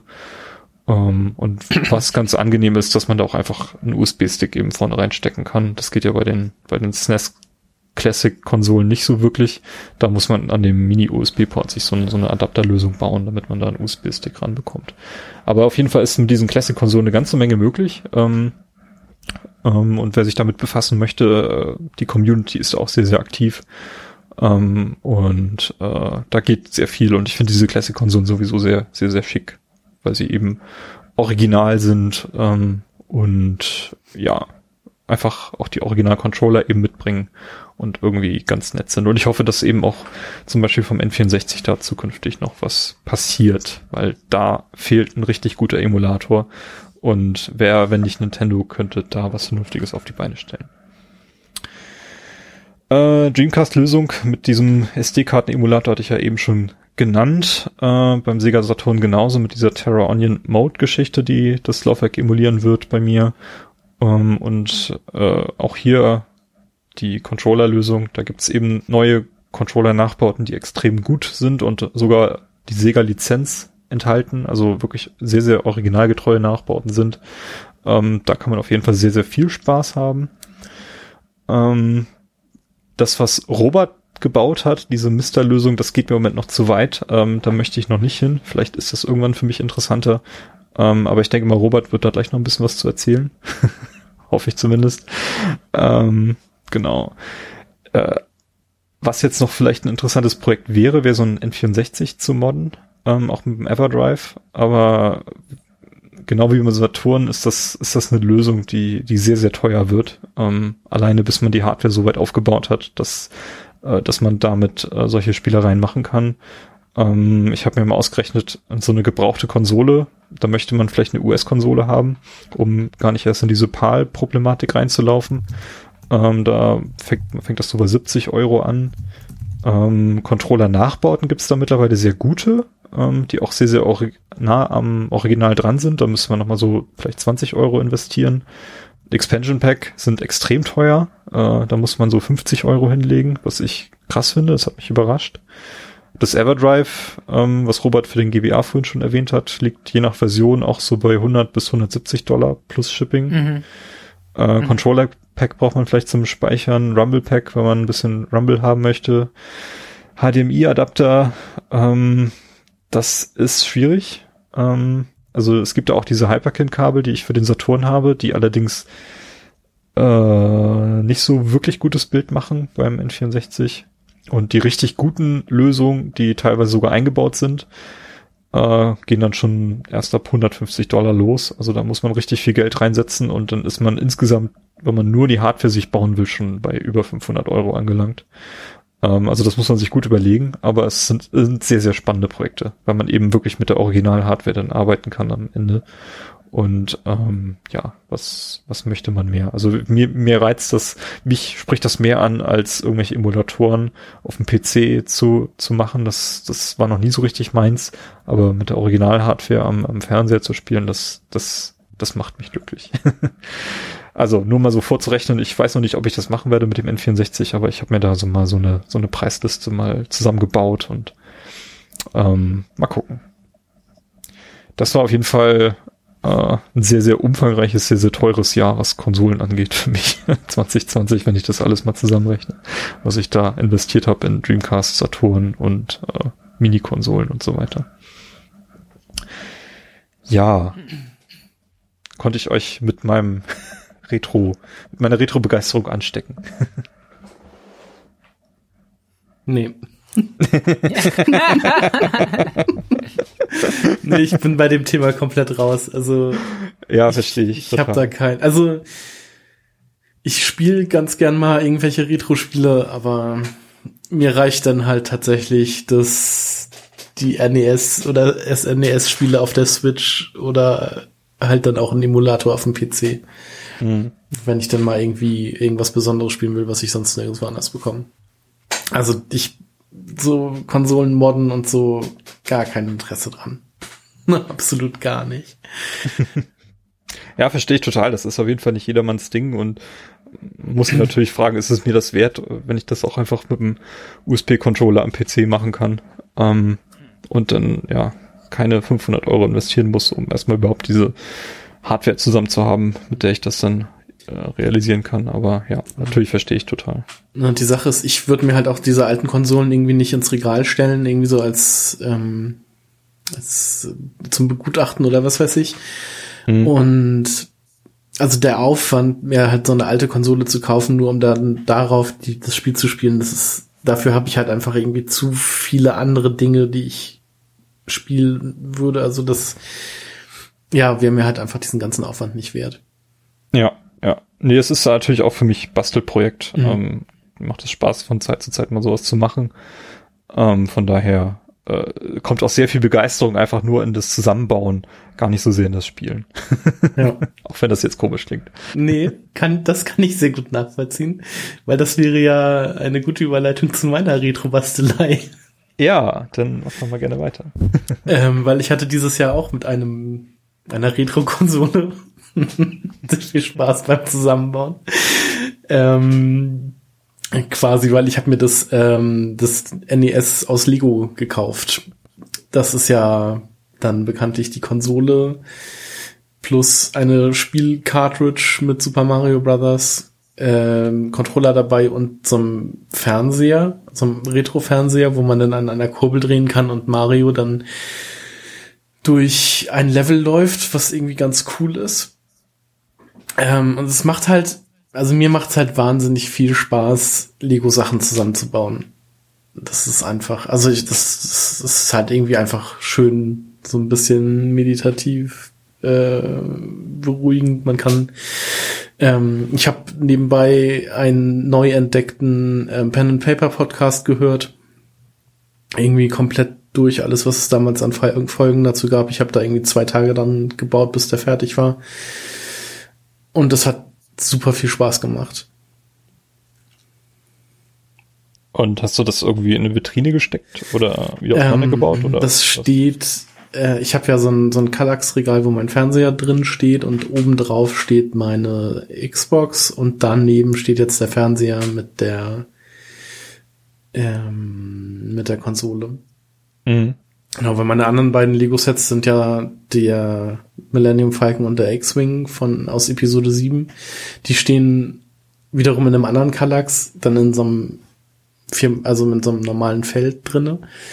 Und da hatte ich vorher auch erst äh, das NES drin, aber das war irgendwie zu viel und dafür war so ein einzelnes Feld zu klein.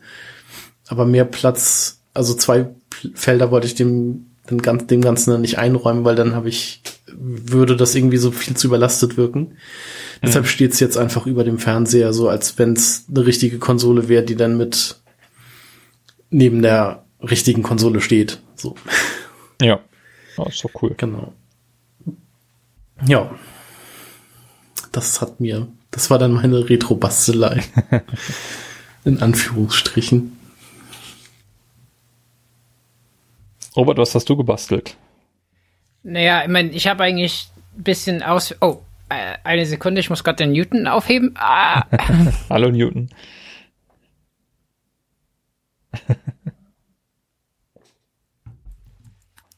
So, ja, also ich habe, ähm, er wollte auf die Couch. Ähm, also ich habe eigentlich ähm,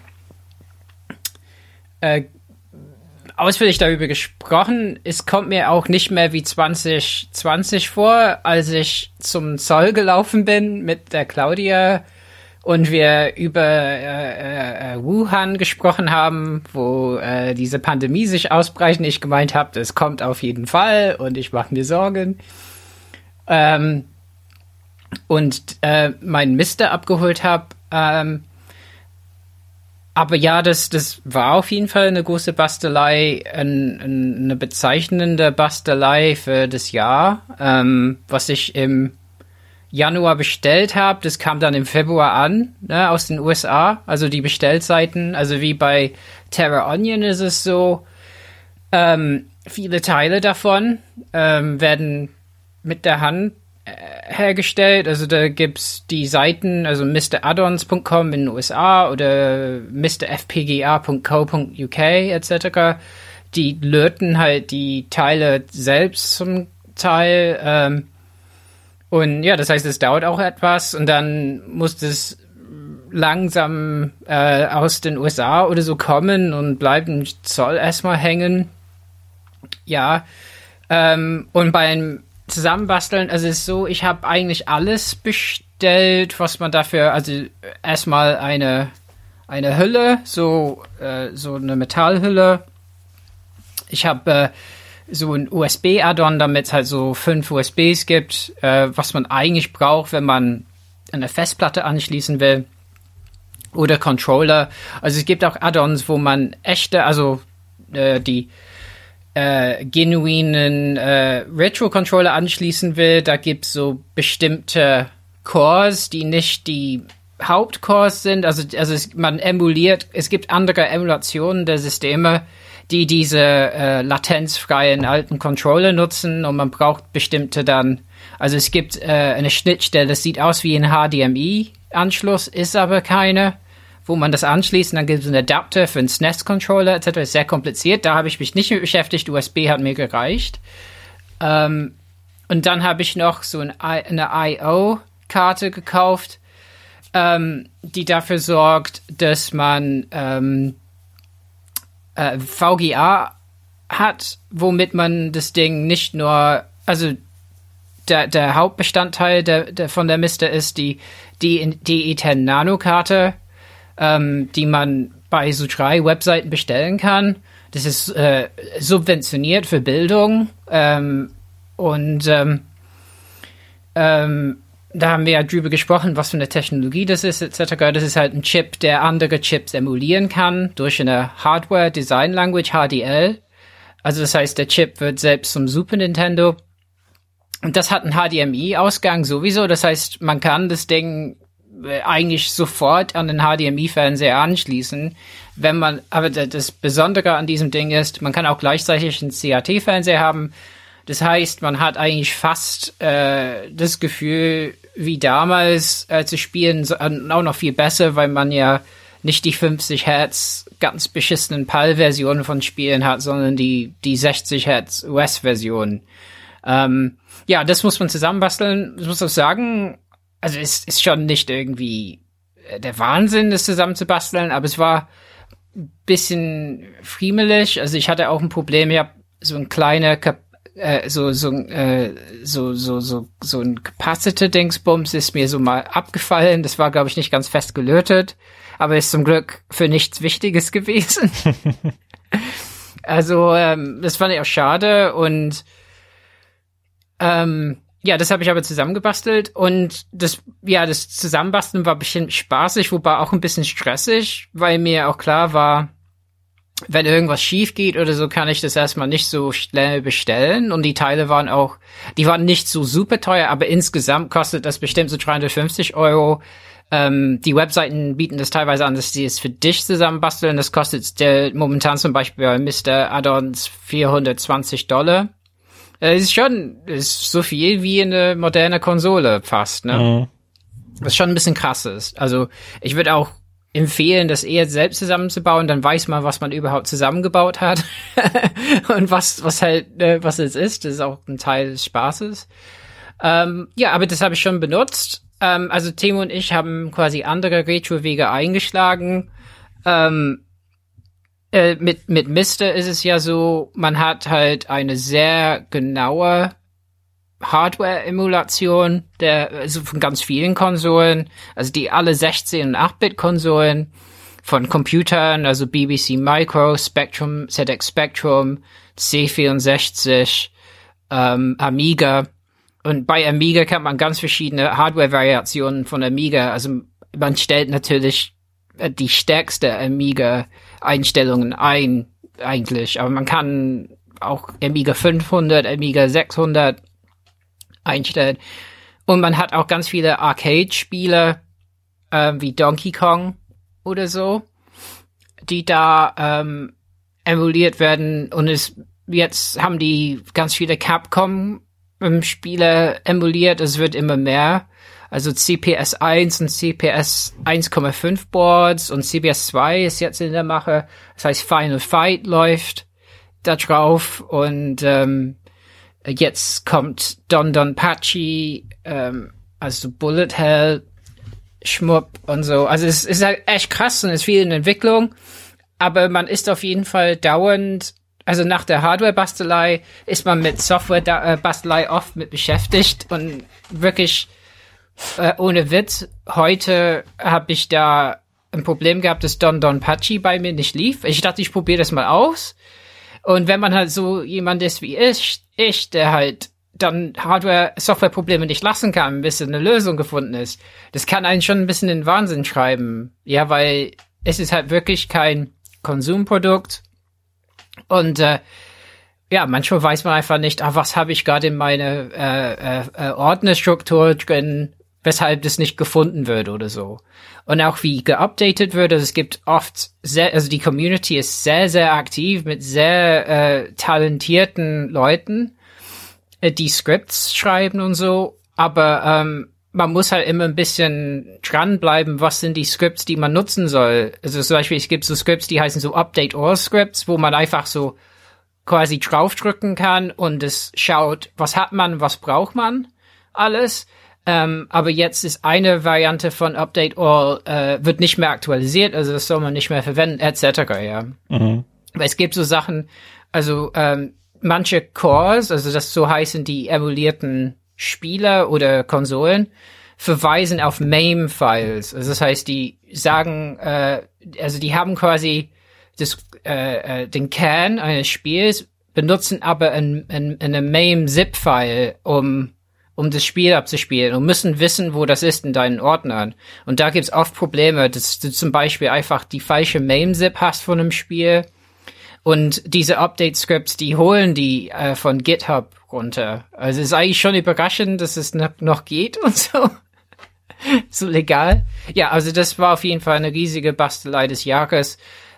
Hat aber mitbedingt so bescheuerte Sachen, dass ich dann irgendwann zeitweise drei äh, Röhrenfernseher in der Wohnung hatte. äh, du bist so richtig eskaliert, ne? ja, es, es ist ein bisschen eskaliert, ja, muss ich echt sagen. Ähm, ja, und ich glaube auch, das kann so wie bei deinen Konsolen, das kann schon so eine richtige Leidenschaft werden, weil man halt merkt, also man hat da viel Spielgeschichte mit und es ist nicht so, dass ich irgendwie sage, ich will das jeden Tag irgendwie stundenlang spielen. Also das ist auch ein bisschen schade, aber ich tue das nicht. Ähm, aber trotzdem, man kann mittlerweile schon sehr nah an äh, an an das damalige Spielerlebnis kommen, finde ich. Ne? Also mit diesen Varianten, die wir testen jetzt. Also mhm. und noch mit ein bisschen Erleichterung, dass man zum Beispiel SD-Karten, also zum Beispiel bei deinen Konsolen ist es ja so, irgendwann wird das Disklaufwerk einfach einen Geist aufgeben, ja? Ja, genau. Äh, ja. Es, und also bei Mister ist, ist, es ja auch so, also Mega CD oder so, dann hab, kann man einfach ohne ein Laufwerk, kann man diese Dinge einfach mal laufen lassen und ja. Ja, ist ja nicht nur das, also gerade beim Dreamcast ist es so, dass das Laufwerk so nervtötend laut ist, dass man es auch nicht vermisst. Also mm. Da, da genießt man einfach, dass man dann plötzlich auch sehr, sehr zügige Ladezeiten hat, dadurch, dass er direkt von der SD-Karte gelesen wird, äh, direkt an dem, an dieser IDE-Schnittstelle, wo das Laufwerk dran hing und ähm, ja, man, also das ist schon ein sehr, sehr eleganter Hack, äh, muss ich sagen, als ich darauf gekommen bin, weil ich wusste eigentlich vorher nicht, ich habe mich vor dem 2020 nie mit diesem Themen so richtig befasst und als ich dahinter gekommen bin, so was die Community, Community da mittlerweile für Lösungen gefunden hat für die einzelnen Konsolen, da ist mir tatsächlich so ein bisschen das, das Auge aufgegangen. Also da habe ich dann wirklich erstmal gesehen, so, okay, das ist wirklich sehr intelligent, was sie da machen, das ist kein Schnickschnack. Ähm, Und äh, deswegen finde ich diese Lösung auf jeden Fall auch für mich auch sehr vertretbar. Mhm. Ähm, ja.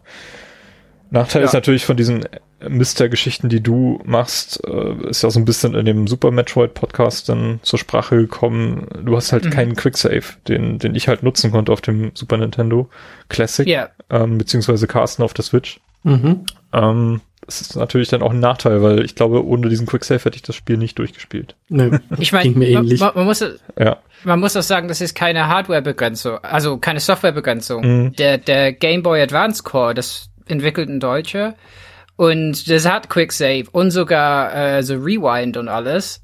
Ähm, aber das liegt an der Community. So ein Typ namens Sorgelig, der der ist letzten Endes so ein bisschen der Papst von Mister, so wie ich das mitbekomme. Und billigt auch ein bisschen, was entwickelt wird. Und das ist schon so ein bisschen Hardcore-Szene von, von Retro bei Mister, wo, wo man eigentlich nicht möchte, einfach nicht möchte, dass die Cores sowas haben und dann weiter abweichen in der Emulation der Hardware quasi. Mhm. Das ist so, das ist so der Punkt. Also ich glaube, die könnten auch so so ein Quicksave, eine Quicksave-Funktion haben. Aber klar, also das heißt, wenn man ein ganz krass hartes Spiel da, darauf spielt, dann ja, äh, kann es echt sein, dass man genau wie damals einfach scheitert, wo man heutzutage mit Quicksave auf jeden Fall durchkäme, ja. Ja. Ja, auf jeden Fall. Gut. Das ist der Preis der, der Emulation. Ja, auf jeden Fall, das stimmt. Ähm, mhm. Ja, auf jeden Fall sehr, sehr spannendes Thema. Ähm, ich bin auch sehr gespannt, wie das Ganze 2021 weitergeht, was da noch am Horizont auf uns wartet äh, in Sachen Retro-Gaming. Mhm. Ich denke, da geht immer noch eine ganze Menge. Ähm, und ich habe noch nicht ansatzweise an der Oberfläche gekratzt, was dort alles möglich ist mittlerweile. Ähm, eben auch so nah dran an der Original-Hardware wie möglich. Mhm. Ähm, wo wir bei Hardware sind, äh, Kategorie Hardware beziehungsweise Gadget des Jahres 2020. Ähm, da bin ich gespannt, was ihr da so gepickt habt und würde Carsten da erstmal äh, vorschicken. Ja, äh, äh, schwierig. Ich hatte jetzt die Wahl zwischen der Xbox und meinem Fernseher. und ich glaube, ich wähle einfach meinen Fernseher. Mhm. Ähm, was ist das für ein Gerät? Der LG OLED, was war das jetzt, B9 55, äh, also 55 Zoll 4K mit HDR und allem, ähm, pick ich jetzt aus dem Grund, weil zum ersten, also es ist halt mein erster Smart TV. Ich hatte halt vorher so ein, so ein halb Smart TV, also da gab es irgendwie auch schon eine YouTube-App oder sowas, aber der hatte kein WLAN und nichts, der musste noch mit einem LAN-Kabel verbunden werden, äh, damit er irgendwie Internet hatte. Und deshalb hatte ich immer so Lösungen wie zum Beispiel dieses Google, wie heißt das, Google TV-Stick-Gedöns, das Google Chromecast. Chromecast, ja. Genau, oder halt jetzt zu, zum Schluss das Amazon Fire TV-Stick und so. Ähm, da ist doch jetzt schon sehr praktisch, alles in einem Gerät zu haben äh, YouTube, Twitch, Netflix, Amazon, Disney Plus und so und alles äh, mit einer Fernbedienung bedienen zu können. Ähm, deshalb würde ich einfach mal sagen, wäre das mein äh, meine Hardware bzw. Gadget des Jahres 2020 und nicht die Konsole, für die ich ihn mir gekauft habe. ah, nicht schlecht. Ja, da springe ich mal ein. Bei mir ist eine Hardware, die ich auch schon erwähnt habe, und zwar das Terra Onion Mode, äh, der Multi-Optical Disk Emulator, den ich jetzt in den Saturn einbauen werde. Ich habe es noch nicht getan. Ähm, ist auch vor ein paar Tagen erst bei mir angekommen. Ähm, sehr angenehm eigentlich der Bestellprozess. Also ich habe das, das wird halt von Andorra aus verschickt. Ähm, das heißt, ich musste auch Zoll bezahlen. Das erste Mal in meinem Leben, dass ich Zoll bezahlen musste. Ähm, und war sehr angenehm, weil DHL Express ähm, hat mir einfach eine SMS geschickt. Äh, hier, da kannst du mit PayPal deinen Zoll bezahlen. Habe ich es gemacht und dann haben sie es direkt weitergeschickt. Und das hat auch echt nur ein paar Tage gedauert, bis das Ding da war. Ähm, ich hatte da eigentlich eher mit ein paar Wochen gerechnet. Ähm, also sehr, sehr angenehme Erfahrung dahingehend. Außer natürlich, dass ich Zoll bezahlen musste. ähm, also es ist eine recht teure Geschichte gewesen. Das Teil kostet 180 Euro im Store, dann kommt 20 Euro Versand dazu und 50 Euro Zoll. Also ist man bei 250 Euro am Ende rausgekommen. äh, muss man sich sehr gut überlegen, ob man das machen möchte. Allerdings kann man das Teil nicht nur in den Saturn einbauen, sondern eben auch in den Dreamcast oder in die Playstation. Ähm, damit ein bisschen löten. Äh, da muss man irgendwie zwei Kabel noch, noch anlöten, aber bei, beim Saturn und bei der Dreamcast kann man es einfach einstecken, mit Strom verbinden und dann funktioniert das. Ähm, hoffentlich. Hab's ja noch nicht ausprobiert. Ähm, genau. Und äh, für den Saturn ist es tatsächlich, soweit ich weiß, die einzige Möglichkeit, eben so ein, so ein Disk-Emulation dort einzubauen. Beim Dreamcast gibt's eben noch die genannte GD-EMU-Geschichte, von denen es auch etliche Nachbauten gibt, die äh, quasi die diesen HD äh, GDMU nachgebaut haben. Also der Typ, der das Ding original zusammenbaut, der hat die auch ewig nicht äh, mehr auf Lager gehabt. Also man muss da irgendwie auch solche China-Nachbauten dann zurückgreifen. Und der kann, hat den Nachteil, dass er halt nur 32 Gigabyte SD-Karten zuverlässig lesen kann. Äh, mit den 64 Gigabyte Karten haben einige Leute Glück gehabt. Äh, ich leider bislang nicht. Ähm, deswegen arbeite ich da nur mit den 32 Gigabyte Karten und die sind halt sehr, sehr schnell voll. Äh, da muss man dann eben mehrere Karten machen, äh, nutzen, wenn man da einen größeren Katalog hat, den man da drauf spielen möchte. Ähm, aber da ich halt eine Dreamcast-Lösung habe, werde ich das äh, Terror Online Mode jetzt in den Saturn einbauen. Und dann habe ich endlich die Möglichkeit, mal mir Panzer Dragon Saga zum Beispiel anzuschauen. Genau, das ist mein, mein Gadget des Jahres. Ist auch erst im August 2020 tatsächlich erschienen, also ist wirklich ein Gadget aus dem Jahr 2020. Robert, was hast du mhm. mitgebracht? Ja, letzten, letzten Endes habe ich das gleiche Problem wie, also Problem, äh, in Anführungszeichen, wie Carsten, ob ich Konsolen nenne oder ein Fernseher. Ähm, ich glaube, ich sag auch, irgendwie Gadget des Jahres ist wahrscheinlich mein LG CX äh, 55 Zoll, äh, der halt sehr teuer war. also, also kriegt man jetzt für so 1500, 600 oder so. Ähm, und das, mein, der einzige Grund, weshalb ich das nicht nennen will, ist, dass, äh, also Dinge, die teuer sind, die machen mir auch Angst. Also im Umgang mit ihnen, ähm, bei OLED bin ich immer auf Burnen. Also als ich Demon's Souls viel gespielt habe, habe ich da immer so drauf geschaut, ob der, der, der, der Lebensbalken irgendwann halt so dauerhaft da ist und so. Ähm, aber trotzdem, wie Carsten, muss ich sagen, äh, also im Moment ist es ja so, dass, dass, ähm, äh, dass, dass der Fernseher als Bild äh, und die ganze Software und so einfach sehr cool ist. Also das äh, macht ähm, das Spielen damit ist, ist auf jeden Fall richtig cool. Äh, HDR merkt man total, sowas wie Phoenix oder so. Äh, Immortal Rising oder so wie es immer auch immer es heißt. Es sieht halt krass gut aus damit. Ähm, und der Fernseher hat ja auch noch so Sachen wie eben so Variable Refresh Rate, äh, was auf der Xbox dann genutzt werden kann. Und Tearing halt dann begrenzt. Ähm, ja, also ist halt ein prima, also ist ein tolles Ding. Nächstes Jahr wird es halt noch was Besseres geben. Das ist halt das Spiel bei den Fernsehern. Ähm, so dass man immer überlegen muss, wann steigt man ein, wann kauft man einen neuen. Ich hatte sehr lange so ein HD-Gerät, was im Vergleich wirklich wie so ein, ein blasses Stück Scheiße aussieht. so, was jetzt bei, bei der Frau im Wohnzimmer steht und so ein Amazon Fire Stick drin hat und einfach als Netflix-Gerät dient. Also ich bin froh, dass das noch benutzt wird. Aber ich schaue das, das Bild da an, mir an, denke, wie habe ich, wie kam ich überhaupt klar? Ja. wie Schuppen von den Augen. Ne, so. ja. Also das ist auf jeden Fall, und die Konsolen sind mir noch ein bisschen zu frisch gebacken, um da wirklich, also ich finde beide eigentlich sehr, sehr gute Geräte, ähm, aber die sind noch ein bisschen zu, zu warm auf, aus dem Ofen, um wirklich zu beurteilen, äh, wie ich die als Hardware so, so sehe. Mhm. Ja, verständlich.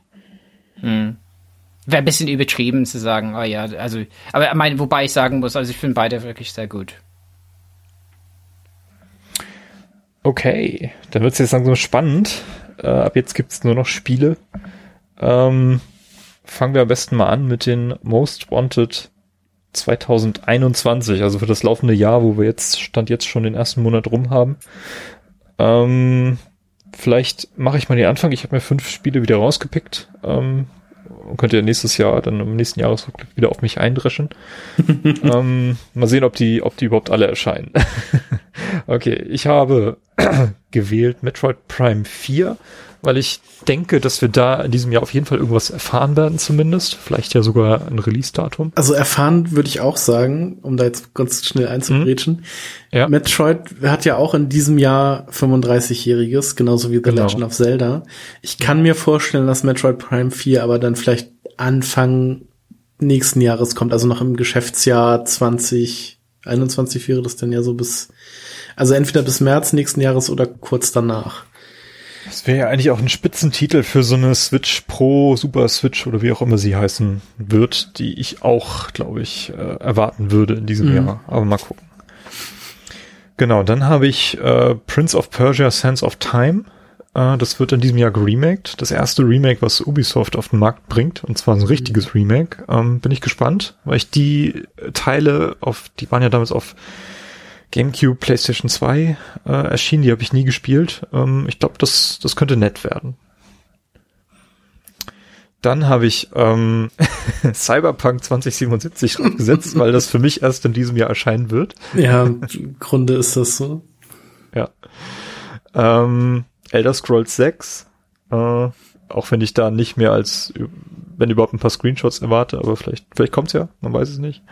Und äh, ein Spiel, was jetzt in weniger als zwei Wochen äh, stand jetzt, wo wir es aufnehmen, erscheinen wird, nämlich Bowser's Fury, die Erweiterung von Mario 3D World, die ja auch mehr oder weniger ein eigenständiges Spiel ist äh, und sich auch ganz, ganz anders spielt tatsächlich als Mario 3D World, ähm, so wie ich die Trailer gesehen habe. Und ähm, das wird, glaube ich, ganz nett, weil äh, Mario 3D World ist für mich eines der besten 3D Mario Spiele. Ähm, definitiv in den Top 3 und deswegen erwarte ich auch recht viel von, von Bowser's Fury. So. Bin ich mal gespannt, wie groß die Schnittmenge hier ist. Äh, Carsten, mach mal weiter. Ähm, ich nehme einfach äh, jetzt nochmal drei Spiele auf, die wir auch schon in unserer letzten Liste hatten. Ähm, bei mir war das zum einen Hollow Knight Silksong. mhm. Ich äh, hoffe, dass das dieses Jahr dann erscheint. Wobei das da ja irgendwie auch noch äh, recht, man sich dann noch recht bedeckt hält.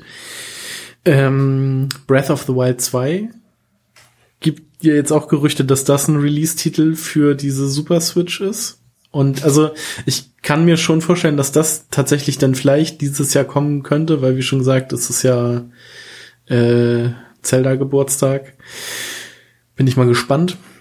Ähm, Halo Infinite habe ich noch mit aufgenommen weil ich dann nach dem letzten Trailer, auf dem, aufgrund dessen, das ja nochmal verschoben wurde, war ich aber dann doch schon irgendwie ein bisschen gehuckt und gehypt.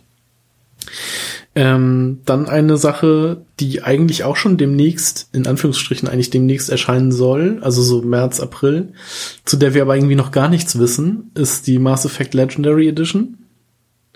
Mhm.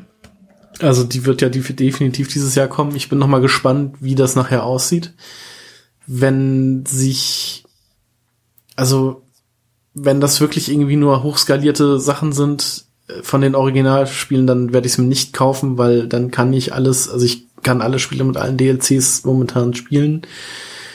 Ähm, wenn sie den ersten Teil vielleicht noch mal so ein bisschen überarbeiten, grafisch anpassen oder die Steuerung anpassen oder so, würde mich das sehr freuen. Aber da gibt's auch Gerüchte, dass jetzt zum Zeitpunkt der Aufnahme nächste Woche neue Infos rauskommen sollen.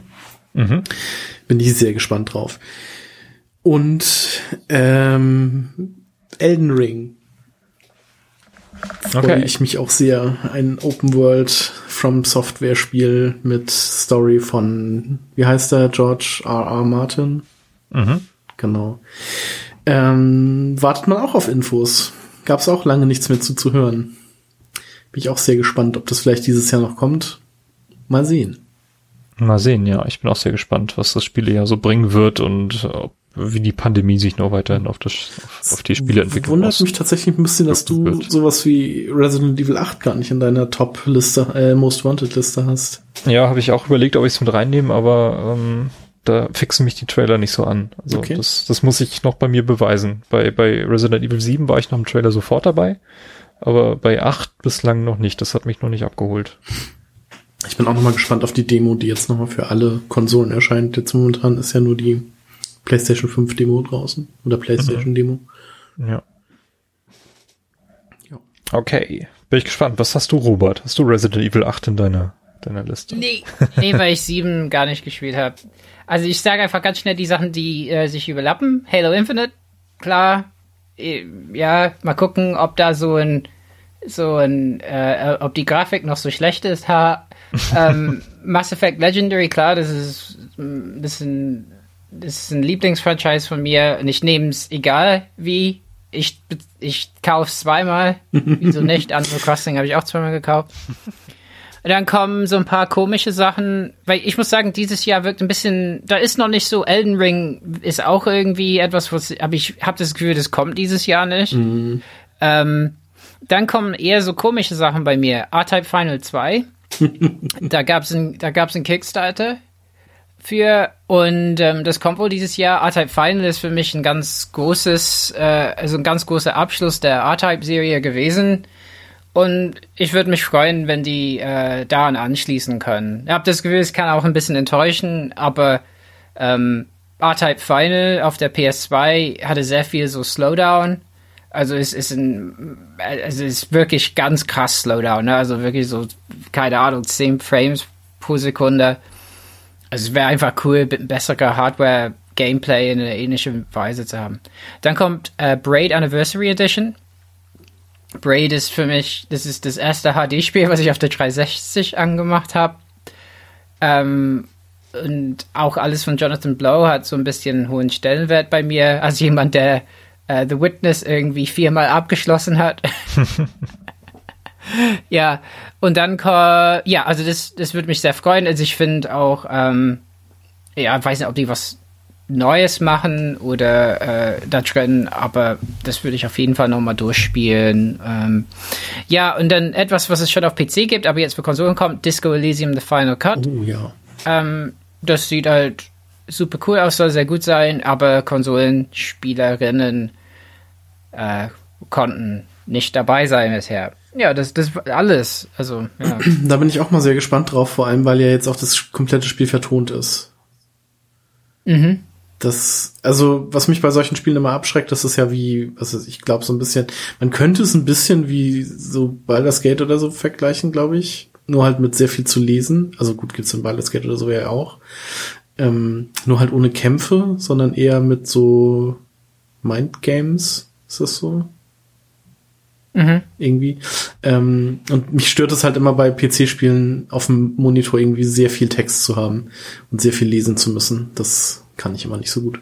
Deshalb würde ich mhm. mir das vielleicht auch mal angucken, wenn das dann vertont ist. Ja, ich, ich lese auch nicht mehr. Nach der Dissertation äh, nehme, lese ich nie wieder. Wirklich. Also von daher ist echt ein Problem bei manchen Spielen. Mhm. Ja. Ähm, ja, Interessant. Bin ich gespannt, was wir nächstes Jahr draus machen. Ähm, was wir ja. davon gespielt haben werden oder auch nicht werden, gehabt mhm. werden. Ähm, mal sehen. Ähm, bevor wir zum Game of the Year kommen, ähm, haben wir noch eine, habe ich noch eine Kategorie vorgeschlagen, die äh, mir sehr am Herzen liegt. Ähm, und zwar ist es das Spiel, was uns im Pandemiejahr 2020 am glücklichsten gemacht hat also nicht notwendigerweise das Game of the Year ist, was ja zwangsläufig im Jahr 2020 erschienen sein muss. Vielleicht könnt ihr auch beide Kategorien mergen, weiß ich nicht, äh, hat ja jeder für sich bei uns geheim gemacht. Ähm, aber ich würde da mal einfach mal vorpreschen. Ähm, mhm. Und zwar hatte ich da vier Kandidaten, die ich hier bringen würde.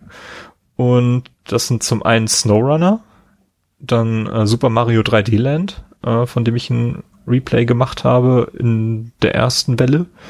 Dann Stardew Valley auf dem iPad und äh, Virtual Tennis auf der Dreamcast. Und äh, ich habe mich hier auf jeden Fall für Stardew Valley entschieden, ähm, weil das in der ersten Pandemiephase mein gute Laune-Spiel war.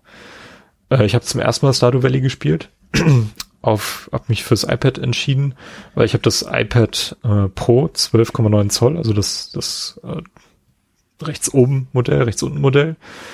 Ähm, und dieses Stardew Valley ähm, hat läuft tatsächlich pixel perfect auf dem Ding. ähm, was fantastisch ist, weil es eigentlich kaum Spiele gibt, die auf dem großen iPad wirklich vernünftig angepasst sind. Äh, die meisten laufen in irgendeiner Form ganz schlecht hochskaliert, total verschwommen, wie zum Beispiel Civilization 6, äh, was für mich fast unspielbar ist auf dem iPad Pro. Ähm, aber Stardew Valley läuft wirklich richtig fantastisch. Auch die Steuerung ist sehr, sehr gut an, an Touch angepasst. Da kann ich einfach irgendwo hintippen und meine Figur rennt dahin und macht dann intelligent auch das, äh, was es denn dort tun soll, außer graben. Da muss man immer manuell die Schaufel auspacken. Aber ähm, das funktioniert eigentlich richtig, richtig gut.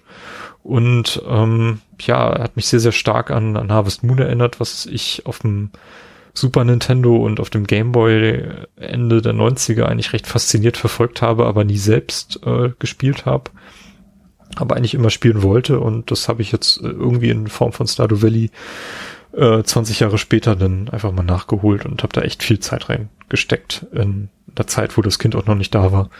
Und ähm, ja, ist auch irgendwie das erste Spiel, was was mich in diesem modernen Pixel-Look äh, abholen konnte.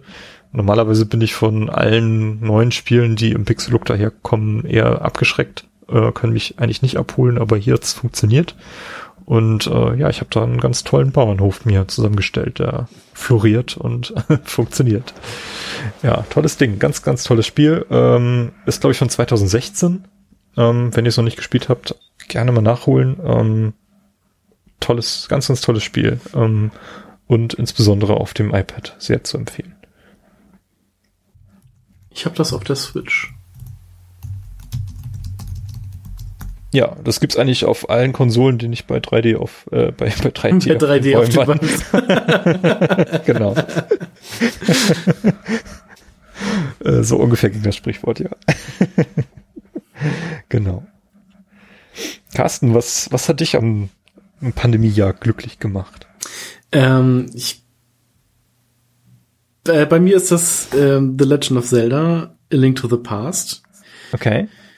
Ich habe das dieses Jahr selber nochmal gespielt, weil das ja mit in den, war das dieses, äh, also letztes Jahr 2020 mit den in den Super Nintendo Kram von der Switch kam. Kam das letztes Jahr oder war das auch schon 2019? Ich weiß das gar nicht mehr. ähm, ich habe das auf jeden Fall letztes Jahr nochmal gespielt. Ziemlich schnell, wie ich festgestellt habe, dass ich da momentan, also ziemlich, ich komme da momentan, nein, ins, inzwischen komme ich da ziemlich schnell durch. Ähm, und durch diese Randomizer-Community, die deutsche, mit der ich so ein bisschen folge, ähm, hat mich dieses Spiel auch das ganze Jahr über begleitet, weil also jetzt momentan läuft wieder ein Turnier, letztes Jahr liefen mehrere Turniere und äh, auch Ligaspiele, die übertragen wurden, wo dann halt immer zwei Leute mit dem gleichen Seed randomized quasi gegeneinander antreten. Und es macht wahnsinnig viel Spaß, sich das anzugucken und immer mitzuraten, so wie würde man jetzt äh, quasi die, den Weg gehen, wo liegt Progression und so weiter. Beim Randomizer ist ja das Ding, dass alle Items, die es gibt, ähm, in allen Locations äh, ja, randomized halt sind, außer die Dungeon-Items, die es halt immer nur in den Dungeons gibt. Also Schlüssel, Karte, Kompass, sowas. Aber es gibt halt auch wahnsinnig also so größere Sachen wie zum Beispiel Key Sanity, wo dann auch die Schlüssel zu allen Dungeons in allen anderen Truhen sein können. Und dann gibt's noch ganz andere Modi, die man da spielen kann, wo zum Beispiel so ein Entrance Shuffle ist, wo du dann halt irgendwo reingehst und nicht da rauskommst, wo du eigentlich gewohnt bist rauszukommen, sondern auf einmal auch in irgendeinem Dungeon stehst, wenn du in irgendeine Hütte gehst oder so. Da gibt's äh, sehr viele äh, Möglichkeiten, die dieses Spiel irgendwie interessant machen. Und das habe ich sehr äh, gerne verfolgt und mir sehr gerne angeguckt und auch selber mal so einen Randomizer gespielt, was sehr viel Spaß macht. Ist auf jeden Fall ein cooler Pick, ja. Ich glaube, das ist auch so ein richtiges gute Laune Ding, wenn man wenn man da Bock drauf hat. Das wäre ja jetzt, ähm, das habe ich äh, vorhin vergessen zu erwähnen, das wäre ein Wunsch für meine Entdeckung 2021 für dich, dass du mhm. The Past mal spielst und wir da ja. endlich mal den Game Talk drüber machen können. Der seit 20 Jahren in Planung ist, ja. Ja. Das würde mich sehr freuen. Ja. Okay. Ja. Robert. Hm, es ist ein Problem, wenn man Glück gar nicht mehr erfährt als Emotionen. Ich meine, also äh, es ist leider so ein bisschen ernst. Also dieses Jahr, ähm, also ich, ich merke auch ein bisschen, also ich bin auf jeden Fall ein Kandidat für Burnout und habe halt ganz viele so Symptome davon. Und eins ist, dass ich schon sehr abgestumpft bin. Aber ähm, so ganz, also Persona 5 würde ich nennen, aber das Problem ist, ich weiß nicht, ob ich mich glücklich fühle. Also ich, ich habe mich irgendwie ganz komisch erregt gefühlt. Als, Persona. so kann ich das nicht nehmen. als du Weil, die, äh, als du die Massagen von deiner äh, Ja. Dienstmädchenlehrerin bekommen hast. Ja, ich war sehr verwirrt, was in mir losging. Also es war so irgendwie so, ja, was ist das jetzt? Ähm, von daher muss ich echt sagen, also als die Pandemie, als der erste so Lockdown kam, das Spiel, das mich über die Runden gebracht hat, war tatsächlich Call of Duty Warzone. Das würde ich jetzt nicht mehr anfassen, glaube ich. Ich habe das, die Gruppe, mit der ich gespielt habe, spielt irgendwie mit anderen weiter, ist auch okay. Ich bin irgendwie da rausgeflogen. Ich weiß auch nicht, wieso. Äh, also einfach, weil ich auch, also ich mag auch nicht das Gefühl haben, ich muss das immer spielen jeden Abend, als wäre das so eine soziale Verpflichtung. Aber für die Zeit war es richtig cool, ne? Weil dann der eine hatte Corona aktuell im Chat. Ähm, und äh, ja, das war halt äh, mehr das, das, das Soziale als, als das Spiel für mich. Während die halt schon immer gewinnen wollten und so. Und das war halt dann ganz nett, wenn die gewonnen haben, dann haben die nicht mehr so arg gemeckert. Aber ähm, ja, nee, also ich, ich fand das einfach ganz, also es ist wirklich ein ganz cooles ähm, Multiplayer-Spiel, wo man eben zusammenkommen kann. Also alleine spielen wird da wenig Spaß machen, glaube ich, aber in einer Gruppe äh, kann man das machen und kann vieles ausprobieren. Es gibt immer was zu tun, lenkt ganz cool ab. Äh, ja. Äh, wobei, äh, ne, Battle Royale-Spiele auch ein bisschen so Frust eingebaut haben, dass man teilweise, ne, also man, wenn man da nicht aggressiv spielt, was viele nicht tun, dann landet man, man holt sich halt Loot ohne Ende und dann wird abgeschossen, wenn man um eine Ecke äh, geht. Ne? Ja, es ist deswegen bin ich eigentlich eher lieber dafür, von Anfang an ein bisschen aggressiver zu spielen. Ähm, aber dafür, das, das kriegt man nicht immer so hin, ne? weil ja, man steigert damit natürlich das Risiko, dass man kämpfen wird und dass man ab und zu verliert. Aber ja, ja, Warzone. Warzone. Okay. Ja. Dann wird's jetzt spannend und zwar steht die letzte Kategorie an, nämlich das Spiel des Jahres 2020. Ähm, das, frag euch erstmal, wie viele Spiele habt ihr jetzt äh, gepickt? Ähm, habt ihr eine Top 5 gemacht, Top 3 oder nur eins? Äh, wie sieht's aus? Ich habe eine Top 5. Mhm. Es wäre aber auch nicht schlimm, wenn wir nur eine Top 3 machen würden. Dann würde ich zu meinen Platz 5 und 4 ganz schnell was sagen. Okay. Robert, wie, was hast du dir überlegt? Ich habe keine fünf, also von daher können auch einfach drei machen. Ja, dann würde ich sagen, lass uns doch eine 3 machen. Ja, Okay, ich springe erst bei zwei rein, weil ich habe nur zwei in meiner Liste. Ähm, aber fangt ihr doch einfach mal an und ich mache dann bei Platz zwei dann mit. Und wir würden das jetzt auch wieder wie in der Vergangenheit einfach abwechselnd machen, dass wir am Ende jeder nacheinander die Top 1 auch dann präsentieren können. Dann würde ich ganz kurz äh, sagen, ich habe auf Platz äh, 5 und 4 ähm, Immortals und Assassin's Creed Valhalla Mhm. und würde damit quasi sagen, dass äh, quasi Open World Ubisoft Spiele damit aus meiner äh, Top 5 beziehungsweise Top 3 raus sind. So, Okay. jetzt kann äh, also ich war von Assassin's Creed Valhalla sehr, sehr enttäuscht. Ich habe das nur 123 Stunden gespielt. ähm, aber man muss dazu sagen, es ist verbuggt. Also das ist sowieso so ein Problem des letzten Jahres. Bugs in Spielen. Das hat mich also ziemlich oft einfach rausge rausgeholt.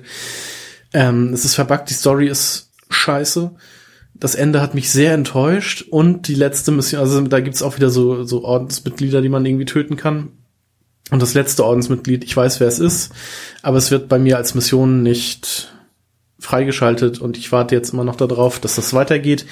Und dann äh, das nächste Problem bei dem Spiel, was mich gerade tierisch nervt, ist, dass man eine so eine sogenannte Stärke bekommen kann. Also man kann 400 Erfahrungspunkte sammeln und damit dann also 400 Perks freischalten, die einen irgendwie stärker machen. Das habe ich.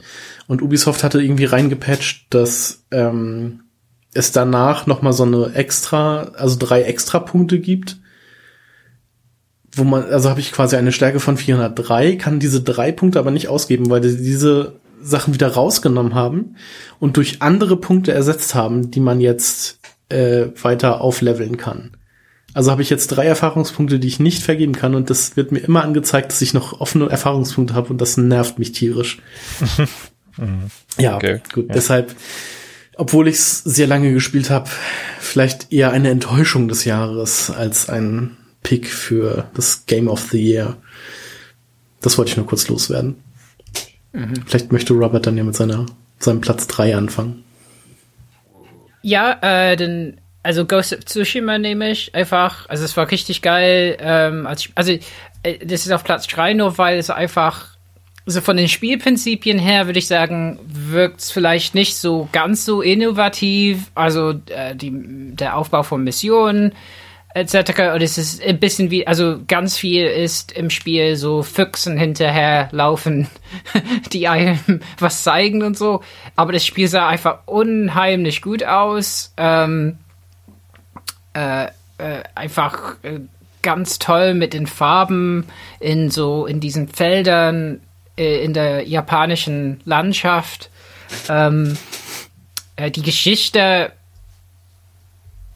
funktioniert, würde ich sagen. Ähm, und ja, das ist einfach wirklich ein ganz tolles, rundes Spiel, das man, äh, also das ich sehr gerne auf Platinum gespielt habe. Also auf Platin dieses Jahr. Also super. Und läuft jetzt 60 FPS auf der PS5 auch noch. Also das, das ist echt krass. Hätte ich auch, ich glaube, das, das bessere Assassin's Creedigere Spiel dieses Jahr. Ja, also richtig zu empfehlen, würde ich sagen. Mein, klar, das hat nicht irgendwie die Tiefe äh, eines Soul, eines Soul-Spiels im, im, im Kampfsystem. Ähm, hat ein bisschen Wiederholung drin, aber trotzdem, also wie das zum Beispiel ohne UI auskommt und das alles über den Wind kommuniziert wird, das finde ich genial. Also manche finden es nicht so gut, aber ich fand es wirklich genial. Man ist wirklich in diese Landschaft drin. Mhm. Mhm. Ja. Echt schön. Ähm, ich habe auf Platz drei ähm, Ori and the Will of the Wisps. Ich habe beide Ori-Spiele dieses Jahr nachgeholt. Äh, also was heißt nachgeholt? Ich habe Ori and the Blind Forest dieses Jahr nachgeholt und Ori and the Will of the Wisps, Wisps dann dieses Jahr gespielt und äh, beides hintereinander weg sozusagen. Mhm. Und dadurch nochmal die, die Erfahrung etwas intensiver gehabt. Und ich fand das Spiel einfach also es ist zum einen wunderschön und hat ein super melancholisches, schönes ähm, Ende. Und es ist halt auch so ein richtig gutes Metroidvania in dem Sinne. Weil man ja immer irgendwelche Fähigkeiten neu bekommt und damit dann äh, neue Orte und sowas frei freischaltet und man kann sehr schön durch, durch verschiedene Waffen und ähm, so Fähigkeiten und so durchschalten und immer drei jeweils ausrüsten. Das hat auch sehr gut funktioniert im Gegensatz dann zum, zum Teil davor. Da war das noch anders gelöst. Und ich hatte echt viel Spaß mit diesem Spiel. Das hat irgendwie, keine Ahnung, ich glaube zwölf Stunden oder so, oder zwischen zehn und zwölf Stunden habe ich, glaube ich, da in dem Spiel verbracht. Noch so Zusatzaufgaben gemacht, Dinge gesammelt, so ein bisschen versucht, das zu komplettieren, was mir nicht gelungen ist, aber es war, es war eine sehr schöne Erfahrung.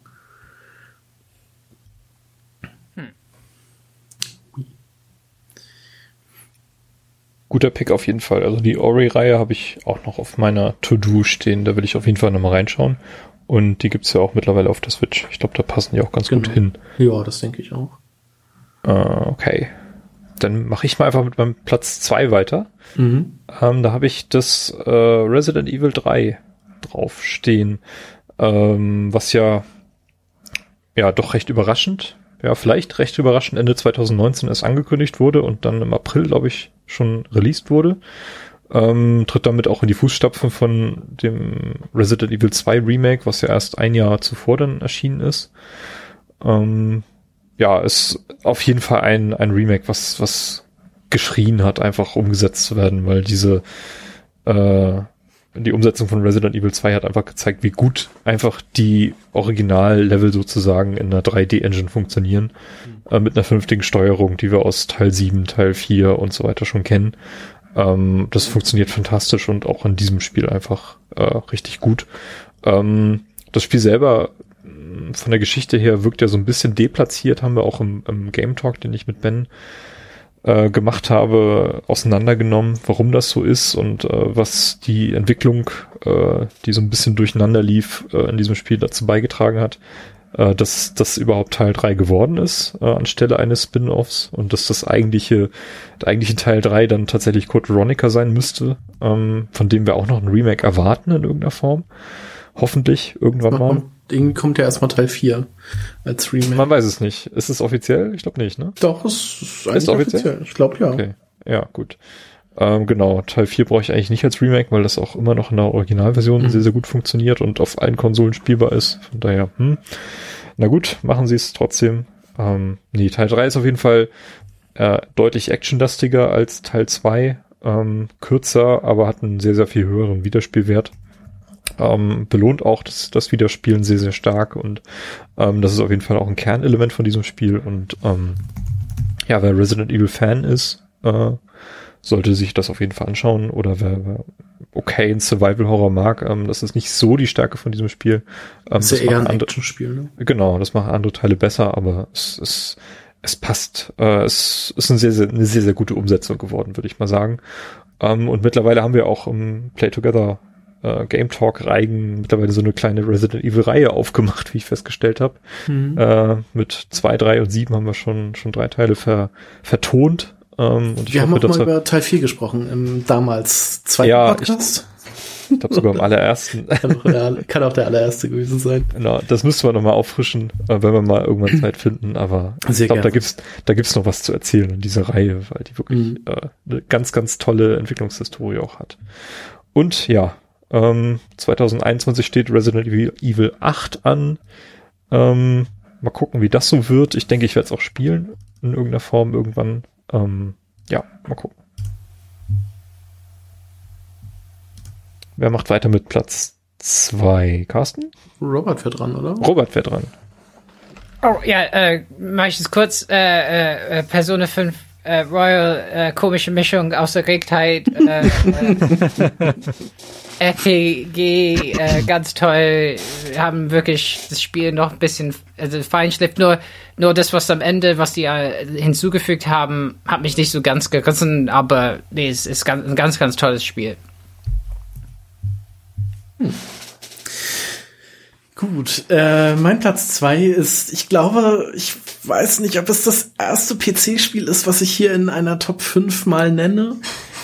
Aber es ist ähm, ein ja vor gar nicht allzu langer Zeit erschienenes äh, PC-Spiel und zwar Iron Harvest 1920, was ein ähm, Real-Time-Strategy-Spiel ist von einem What? deutschen Entwickler. Ich glaube, es ist King Art Games müsste es sein. Carsten. Ähm, hm? Bist Was? du das? Ja. Carsten, bist Wieso? du das? Hast du gerade Real-Time Strategy ja. gepickt? Okay. Was ist, daran so?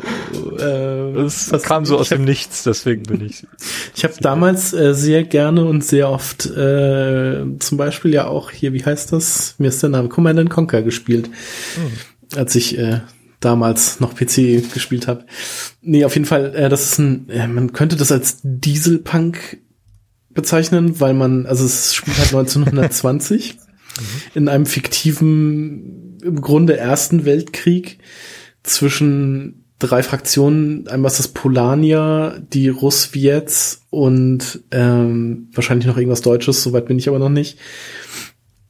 Ähm, und man spielt, also es ist normaler Krieg quasi, aber man hat ähm, dieselgetriebene Mechs, was ganz witzig ist, wenn man dann so übers Schlachtfeld mit seinen Menschen läuft und dann halt so ein riesiger Mech da einfach mit rumstapft.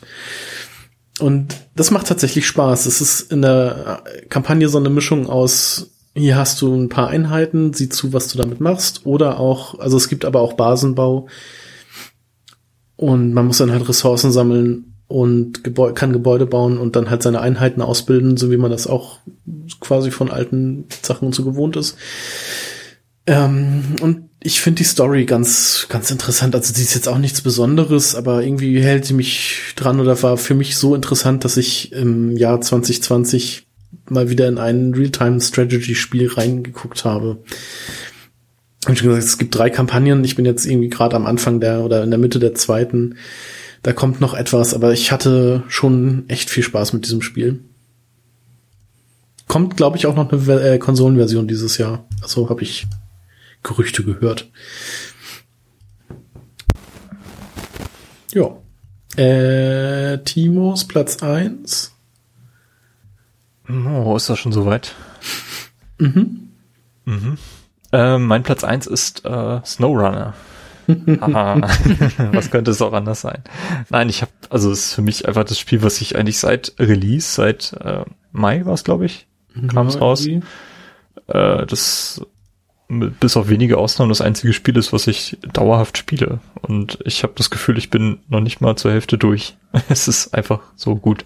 Nee, also es ist, SnowRunner ist, glaube ich, auf dem PC zunächst erschienen, glaube 2019 schon. Nee, das kam dieses Jahr raus. Das ist äh, letztes Jahr. Das ist ein 2020er Spiel. Ah ja, okay. Ich, glaub, ich meine, Menü steht 2019, deswegen dachte ich. Achso, nee, das kam auch für PC und so, glaube ich, Mai oder April irgendwie so. Ach, gar nicht so, so großer Zeitunterschied, okay. Mhm. Äh, auf jeden Fall, ähm, ja, Truckfahren in Alaska, in Michigan, in Kanada oder in, in russischen Territorien. Ähm, der Nachfolger von Mudrunner, falls das einigen was sagt. Ähm, allerdings ist SnowRunner mehr äh, auf Open World ausgelegt, ähm, während Mudrunner mehr so ein, so ein Herausforderungsding war. Und ich finde, es funktioniert in der Open World einfach unglaublich gut. Also, was macht man in diesem Spiel? Man kauft sich Offroad-Trucks, um in menschenleeren Karten, also es ist, man ist wirklich alleine unterwegs, es sei denn, man spielt im Koop, äh, Güter von A nach B durch schwer zugängliches Gelände zu transportieren, Brücken zu reparieren, Anhänger aus Flüssen zu bergen oder irgendwelche Container aus, aus Flüssen zu holen oder wo auch immer die verloren gegangen sind von irgendwelchen Fantasie-Missionsgebern. Ähm, man muss gigantische Anhänger transportieren, man muss Vipro-Size machen. Äh, steuert unglaublich langsam und behäbig. Also es das ist ein sehr, sehr, sehr, sehr langsames Spiel.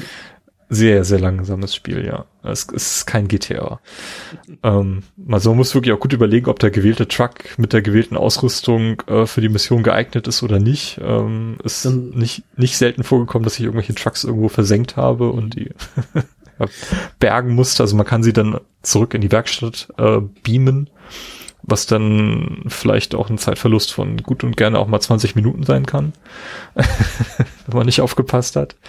man muss, hm? ja, man muss tanken, man muss die Trucks reparieren. Ähm, einige verbrauchen so viel Sprit, dass man, dass sie gerade mal quer über die Karte fahren können und dann sind sie leer. Ähm, kann man die eigentliche Mission gar nicht mehr machen, wenn man, wenn man nicht die Möglichkeit hat, irgendwo nachzutanken.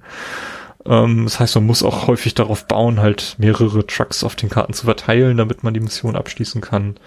Ähm, das Spiel wird sehr gut mit Content versorgt, ähm, hat so, so einen Season-Ansatz. Ähm, aktuell läuft Season 3, äh, Season 2, Season 3 fängt dann im Februar an und bringt dann immer eine neue Karte mit und neue Missionen, neue Trucks und solche Sachen. Ähm, Genau, zuletzt sind auch Mods ähm, vom PC auf Konsole gewandert, allerdings sehr, sehr verbuggt. Ähm, da muss noch ein bisschen dran gearbeitet werden. Ähm, genau, weil das Spiel, wer jetzt ein bisschen angefixt wurde, weil ich versuche da immer Spieler anzufixen, ähm, ich würde YouTube-Anleitung schauen, wie man in das Spiel reinkommt, weil das ist nicht so wirklich zugänglich. Man muss da ein bisschen, ein bisschen reinkommen. Bei mir hat es irgendwie 30 Stunden gedauert, bis ich alle Funktionen verstanden hatte, die das Spiel so bietet. Ähm, das klingt jetzt ein bisschen dramatisch, aber so Sachen wie, ähm, dass man nachtanken kann von Tankanhängern, äh, das sagt einem das Spiel nicht. Das muss man einfach mal ausprobieren. Weil dieses, dieses, dieses Menü halt so ein bisschen verschachtelt ist und das taucht dann einfach plötzlich als Menüpunkt auf, wenn man neben so einem Anhänger steht. Solche Sachen, die, die muss man einfach, einfach rausfinden und dann versteht man das Spiel im Nachhinein noch viel besser. Oder ähm. man hat einfach mich als sehr guten Koop-Partner. Genau. tauscht sich ja gegenseitig aus, um das alles zu verstehen. Koop funktioniert so leidlich gut auf der Xbox, also das mit den Kränen kann man vergessen. Also mit den großen Kränen. Es gibt ja zwei eine, also zwei Kräne, einen, hm. den man mit einer Pritsche oder so zusammen benutzen kann und einen, wo dann halt wirklich der LKW-Aufsatz einfach nur der Kran ist und der ist halt irgendwie komplett verbuggt. Also da kam es dann schon mal vor, dass ich kilometerweit über die Karte geflogen bin, weil da irgendwie gerade ja irgendwas gebackt hat oder dann funktioniert das mit der Ladung nicht und was ist im, im Spiel von dem anderen ist dann der Truck halt so halb in der Straße, also steht so 90 Grad in der Straße geglitscht und das ist leider ganz, ganz furchtbar. Ja, also Carsten und ich, äh, wir, wir spielen eigentlich so alle zwei Wochen mal so einen Abend zusammen seit seit Mai gefühlt. Mhm. Also wirklich regelmäßig sitzen wir in dem Spiel zusammen. Wir haben jetzt zuletzt Anfang der Woche gespielt. Mhm. Äh, zwei Stunden lang Koop. Wir haben uns nicht einmal gesehen, weil wir einfach völlig verschiedene Sachen auf der gleichen Karte gemacht haben. Ja. Äh, ja. also da muss man halt auch sagen, das Spiel ist halt, also man, wenn man so eine Mission beginnt, ist es halt immer so, man muss halt gucken, wo muss ich hin, um die Ladung aufzu, äh, um die, um die ja, Ladung mitzunehmen. Was brauche ich da? Reicht mir eine Pritsche? Muss ich einen Anhänger mitnehmen oder so? Dann muss man da erstmal hinfahren. Da muss man die Ladung mitnehmen und die dann zum Zielort bringen. Und das, also dieses, diese Wege sind halt einfach extrem lang. Ähm, und man muss dann halt wirklich gut planen so komme ich vielleicht auf dem Weg nochmal an einer Tankstelle vorbei oder halt an einem, an einem Anhängershop, wo man dann halt quasi einen Tankanhänger nochmal kurz kaufen kann, um nachzutanken oder sowas. Aber es macht halt einfach wirklich, wirklich sehr viel Spaß, muss ich sagen. Das ist halt äh, auch mein, ich will jetzt nicht viel Good Game sagen, weil das war Link to the Past. Aber ich kann, ich kann ganz kurz einwerfen, ähm, weil eigentlich Robert dran war, SnowRunner ist auch meine Eins. Also ähm, ich hatte auch sehr viel Spaß mit diesem Spiel. Ich bin da ja irgendwie drauf gekommen, ich weiß auch nicht, durch die äh, durch diese Trailer-Rotation von der GameStar, die haben immer einmal die Woche irgendwie so ein Trailer-Video rausgehauen. Und da war dann irgendwie im April, März so immer ein Trailer zu SnowRunner dran, weil die immer einen neuen Trailer pro Woche rausgehauen haben. Und dann war ich so, ja, ah, irgendwie sieht das ja doch schon interessant aus und so. Und dann habe ich mir das gekauft und war ich hatte ähm, bei SnowRunner, als ich so das, den Anfang gemacht habe, war das so ein bisschen so wie, das ist jetzt ein blöder Vergleich, aber so wie Dark Souls spielen, weil man so einfach mal, also wie als wenn ich das erste Mal Dark Souls gespielt habe, weil ich einfach in einer Welt war, in der ich mich nicht auskannte und die, wenn man sich dann nicht auskennt, ist sie ja einfach dein Feind. Muss man ja einfach so sagen. Mhm. Weil es ist überall Schlamm und Matsch und du kannst halt nicht ähm, du kannst halt nicht über längs fahren und du fährst dich super schnell fest und du kennst die Steuerung nicht so hundertprozentig gut und dann muss man ja ganz am Anfang, bevor man überhaupt mal zur ersten Werkstatt kommt, hat man ja nur diesen richtig Billow-Truck, der nichts kann und muss damit eine Brücke reparieren und muss damit dann halt auch schon ziemlich viel über die Karte fahren und dann, bis man erstmal zu dieser ersten Werkstatt kommt, die dann ja quasi so eine Art Safe Haven ist oder so. Ähm, das, das hat mich schon so ein bisschen, ja, wie also so einfach wieder so ein Spiel so zu entdecken, das hat mich wahnsinnig, das fand ich wahnsinnig gut und so, das hat mich dann auch so ein bisschen dranbleiben lassen, einfach diese diese Karten, diese Welt zu erkunden und so, das war echt ziemlich cool. Ja, das Spiel lebt halt auch so ein bisschen von von dieser Erfahrung. Also du fängst da wirklich mit dem mit einem krass krassen Gurkentruck an, der nichts kann, mhm. in jeder Pfütze stecken bleibt. Um, und das macht einfach keinen Spaß damit zu spielen. Aber wenn man weiß, dass der beste Truck des Spiels von Anfang an verfügbar ist. Man muss nur mhm. das Geld zusammenkriegen, um den zu kaufen. Also viele Trucks sind irgendwie ans Level gebunden, den kannst du erst mit Level 10 oder so kaufen. Aber der beste Truck ist tatsächlich von Anfang an frei. Man muss nur wissen, wo man ihn kaufen kann und wie man ihn, also wie man das Geld zusammenkriegt. Also zum Beispiel, dass du Anhänger einsammeln und verkaufen kannst und so.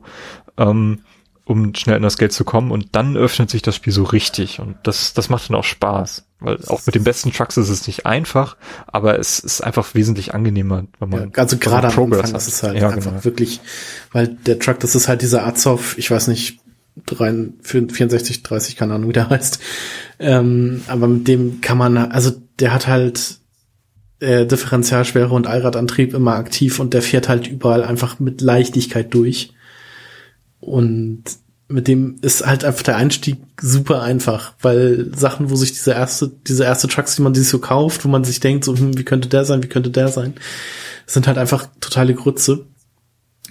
Und ich habe das halt auch in einem, in einem YouTube-Video gesehen, wo einer diesen Truck hatte und ich mir dachte so, okay, der ist ziemlich krass, aber der, also das war ein Let's Play, aber der spielt halt auch erst zwei Stunden. Das heißt, der muss den ja irgendwie auch recht früh bekommen und dann habe ich mir das halt angeguckt und mir den auch gekauft. Und das hat das Spiel einfach so viel einfacher gemacht.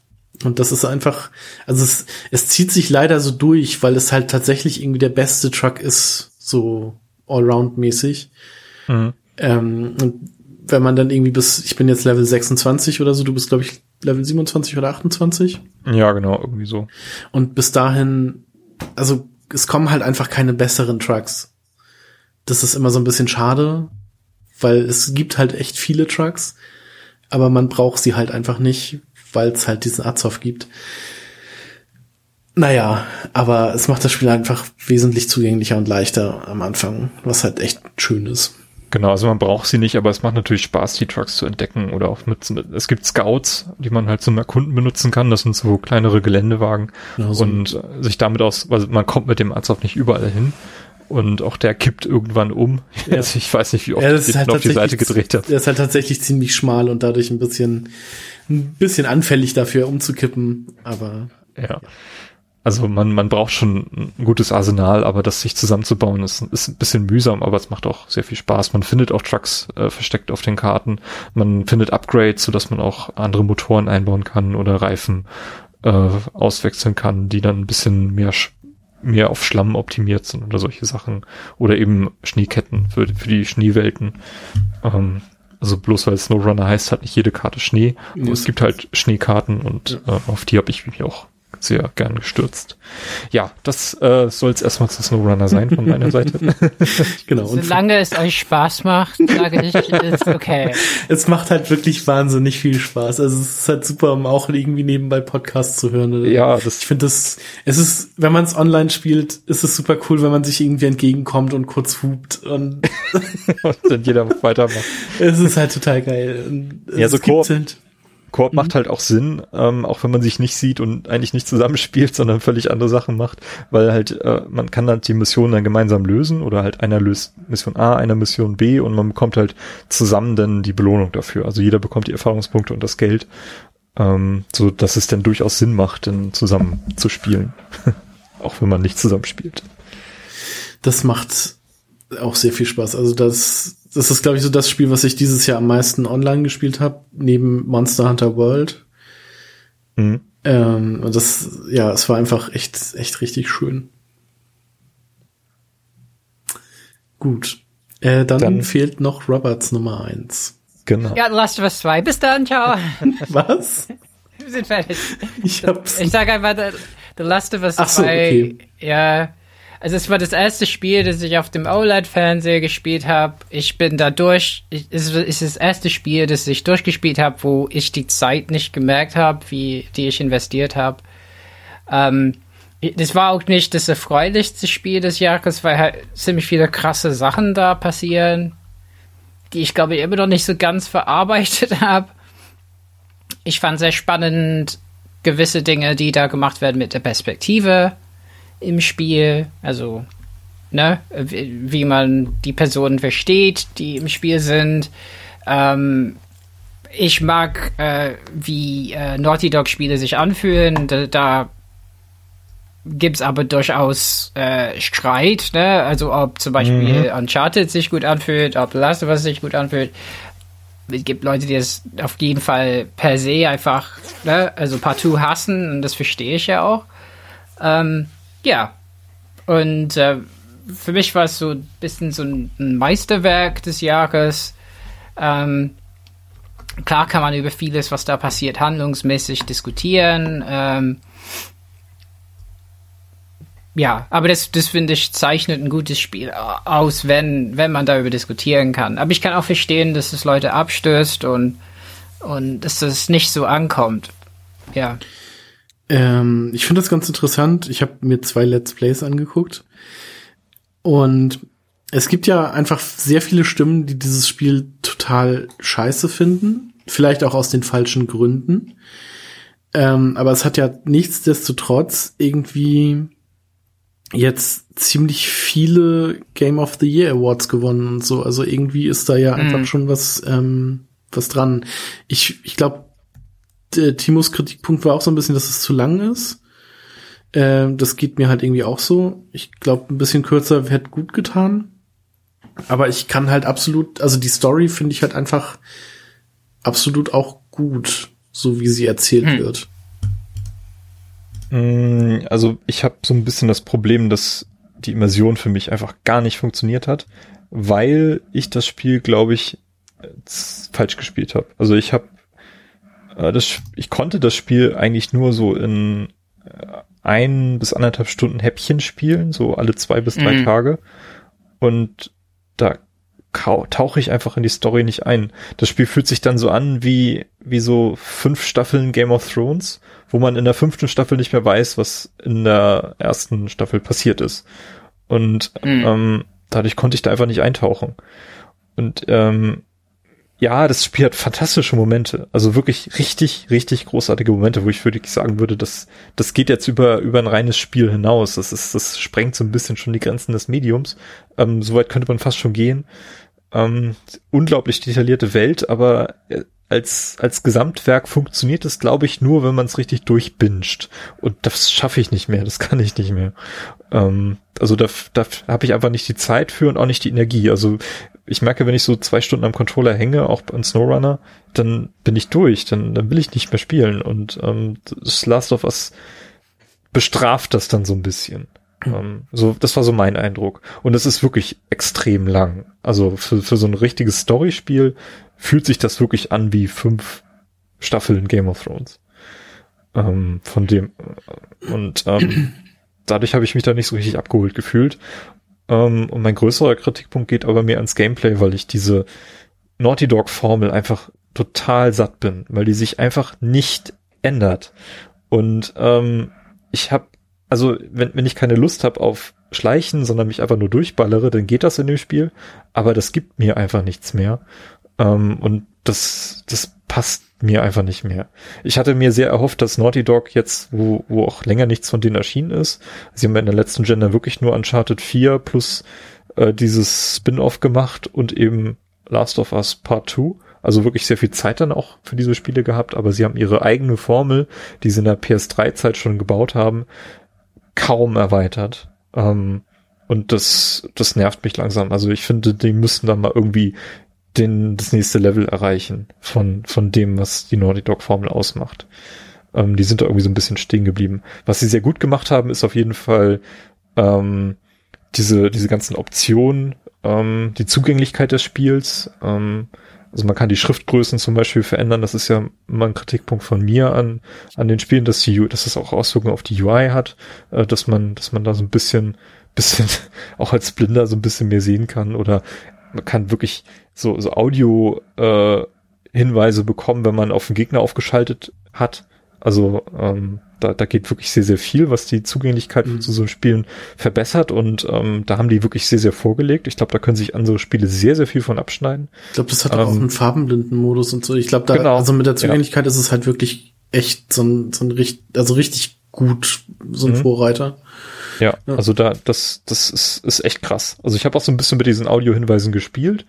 Ähm, das ja hat natürlich auch krasse Auswirkungen dann, wenn man, weil das Schleichen dann so gar nicht mehr interessant ist, weil man immer sofort weiß, wo die Gegner sind, weil man halt auch diesen diese diesen Hinweis bekommt und den den Autolock auf den Gegner, wenn da ewig weit versteckt irgendwo im Gras liegt und du überhaupt nicht sehen kannst. Ähm, das das greift natürlich auch in diese Immersion rein, ähm, dass die Bedrohung einfach nicht mehr da ist. Deswegen habe ich es dann auch wieder ausgeschaltet, aber ähm, die haben sich da wirklich extrem viele Gedanken gemacht und da, da wirklich sehr viel äh, ja, Grundlage gelegt für das, was vielleicht die nächste Konsolengeneration auch so ein bisschen stärker prägen wird. Ähm, ja. Aber deswegen habe ich, äh, ja, ist für mich Last of Us 2 eine Enttäuschung des Jahres gewesen und ich habe es auch nicht zu Ende gespielt, weil ich irgendwann einfach keine Lust mehr hatte, das Spiel einzulegen. Ich, ich glaube halt, da äh, kann man, also man kann auch ein Spiel so angehen, dass es nicht funktioniert. Ne? Also mhm. ähm, ähm, das kann man auch als Kritikpunkt sehen. Also dieses Mal hat, hat mich das ähm, mehr abgeholt denn je, weil ich vielleicht so ein Zeitfenster hatte, wo ich bereit dafür war, Zeit zu investieren. und in diese Welt halt aufgesogen zu werden. Ähm, ja, aber ja, das ist bestimmt eine große Zeitinvestition gewesen. Ich habe kein schreiendes Kind im Hintergrund oder so, ne? Ja, das war ja, das, äh, das war ja tatsächlich zu dem Zeitpunkt noch nicht da. Es ist ja noch mhm. zwei Monate weg gewesen von, von dem Geburtstermin. Von daher hätte das mit der Zeit schon gepasst, aber ähm, nee, vielleicht war es einfach zur falschen Zeit, das das Spiel für mich. Also ich wollte es halt spielen, ich habe es hier vorbestellt. Dann war halt auch die, die schlechte Erfahrung mit, äh, dass die Vorbestellung verloren gegangen ist und ähm, naja. Ja, also ist Saturn schuld eigentlich. Saturn ist schuld, genau. ja, immer, sowieso. Okay. Mhm. Ja, ich bin gespannt, was Naughty Dog macht. Also ich, ich verfolge die Firma weiterhin, weil die äh, in der Vergangenheit dann doch schon ganz gute Spiele gemacht haben, die mich auch abgeholt haben. Also Uncharted 3 ist für mich das beste Spiel, was, was Naughty Dog je gemacht hat. Ähm, mhm. Aber irgendwie, weiß ich nicht, die sollen vielleicht mal was, was ganz anderes machen. So irgendwie so ein, so ein äh, Science Fiction im All Mass Effect Gedöns. Das könnten die yes, vielleicht auch das machen. Das fände ich cool, ja. Mhm. Mal schauen. Mal sehen, was da diese Generation so kommt. Erstmal ja. kommt ja der, der Last of Us und Uncharted Kart Racer. Prügler. ja, das Brawler. ja, so ein Brawler, das wäre doch mal was. So Streets of Rage mäßig. Warte ab, äh, Nintendo holt die in Smash Bros. rein. Also. Kommt nicht nee, auch das, der Master ähm, Chief jetzt da zu Smash Bros. oder es geht, Ja, es ist, es ist sehr, sehr, nein, es ist wirklich sehr gewünscht, aber bisher ist er noch nicht angekündigt worden. Jetzt haben wir ja erstmal irgendwie äh, Sephiroth bekommen. Das war, glaube ich, der letzte Kämpfer. Mal sehen. Ich glaube, einer, ein oder zwei Charaktere sind jetzt im letzten Fighter Pass noch offen. Also noch ist die Möglichkeit da, dass der Master Chief noch kommt. Na, aber, aber wir haben Steve aus Minecraft, also damit ist ein Microsoft-Charakter schon in Smash. Ja, und hier von Rare, die sind doch auch da. Der was? Achso, ja, hier, Benjo Kazooie. Benjo Kazooie, ja. Genau, okay. Äh, beenden wir das Spiel mit Smash Brothers. Ähm, ja. Den, den Podcast mit, mit Smash Brothers. Ähm, habt ihr noch ein paar letzte Worte zum Jahr 2020 oder sagt ihr, kann weg? bitte weitermachen. Kann, kann, kann mich mal. Ich, ähm, 2020. Wo ich gerade Streets of, äh, Streets of Rage, äh, Rage erwähnt habe. Ähm, ich möchte nochmal positiv erwähnen, dass ich das dieses Jahr, letztes Jahr komplett mit Ben durchgespielt habe, den vierten Teil. Das war auch sehr schön. Das haben wir an, an, an einem Nachmittag gemacht. Das war ganz angenehm, mal wieder so ein, ja, so ein Fighting Brawler zu spielen. War ganz witzig. Ha. ha. Ich habe Mario 64 nochmal durchgespielt. Ja, das habe ich auch gemacht, nochmal 120 Sterne. Mhm. Das war Komplett, cool. Ja. Und äh, Mario Galaxy habe ich jetzt auch durch. Sehr schön. Sunshine fasse ich weiter nicht an. Dann würde ich sagen, machen wir den Sack jetzt an dieser Stelle zu. Ähm, wir haben es jetzt tatsächlich geschafft, seit 2012 jedes Jahr einen Jahresrückblick aufzunehmen. Also wenn ihr mal reinhören würdet, was wir in der Vergangenheit so gepickt haben, äh, die Jahresrückblicke sind immer, gehören zu, immer zu meinen Lieblingsepisoden, äh, auch in der Vorbereitung, weil es einfach super viel Spaß macht, immer zurückzuschauen, was, was war eigentlich, was, was ist gewesen, was kommt. Ähm, so auch dieses Jahr. Äh, ich kann Witcher 3 immer noch mal einwerfen. Carsten wirft seit 2014 jedes Jahr den Witcher rein, genau. 15. 15. Also eigentlich, also eigentlich Anfang 2016. genau. Äh, ich wette auch, dass er im nächsten Jahresrückblick auch mit dabei wäre, falls wir Wahrscheinlich mit der, mit der Next-Gen-Version ist es genau. mein Spiel des Jahres. Nein, ich verspreche, dass das nicht so sein wird. Alles klar. Sehr schön. Genau. Ähm, genau, schaut mal auf unserer Website vorbei, playtogether-podcast.de. Da könnt ihr den Podcast auch in eurer Podcast-App äh, abonnieren und findet dort Informationen, wie ihr uns auf Twitter und so weiter kontaktieren könnt. Außer Carsten, der hat 2020 Twitter verlassen. Stimmt. Das, äh, ja, das ist vielleicht auch noch so ein Wohlfühlmoment 2020 gewesen. ja, tatsächlich. Nicht die schlechteste Entscheidung. Dafür hänge ich jetzt vermehrt auf Instagram ab. Aber vielleicht kommt das auch irgendwann nochmal weg. Okay. Äh, Carsten Robert, ich bedanke mich bei euch. Äh, auch für das vergangene Jahr, dass wir da trotzdem noch so ein paar Episoden hinbekommen haben, auch wenn das ein bisschen weniger geworden ist insgesamt. Ähm, mhm. Aus diversen Gründen. Aber äh, Podcast Lust ist noch da. Ja, schön, dass Robert, du heute Zeit hattest. Ja, das hat auf jeden Fall wieder viel Spaß gemacht, hier nochmal durch die durch das Jahr 2020 zu gehen. Wir wissen jetzt noch nicht, wie es jetzt weitergeht äh, hier im Podcast. Ähm, ja. Aber werdet ihr rechtzeitig sehen, wenn ihr den Podcast abonniert habt, seht ihr sowieso immer, wenn was Neues kommt. Und daher, ja, verbleiben wir mit einem schönen Abend. Bleibt gesund vor allem und ja, zockt schön auf euren neuen und alten Konsolen. Bis zum nächsten Mal. Ciao. Bis dann. Tschüss. Ciao.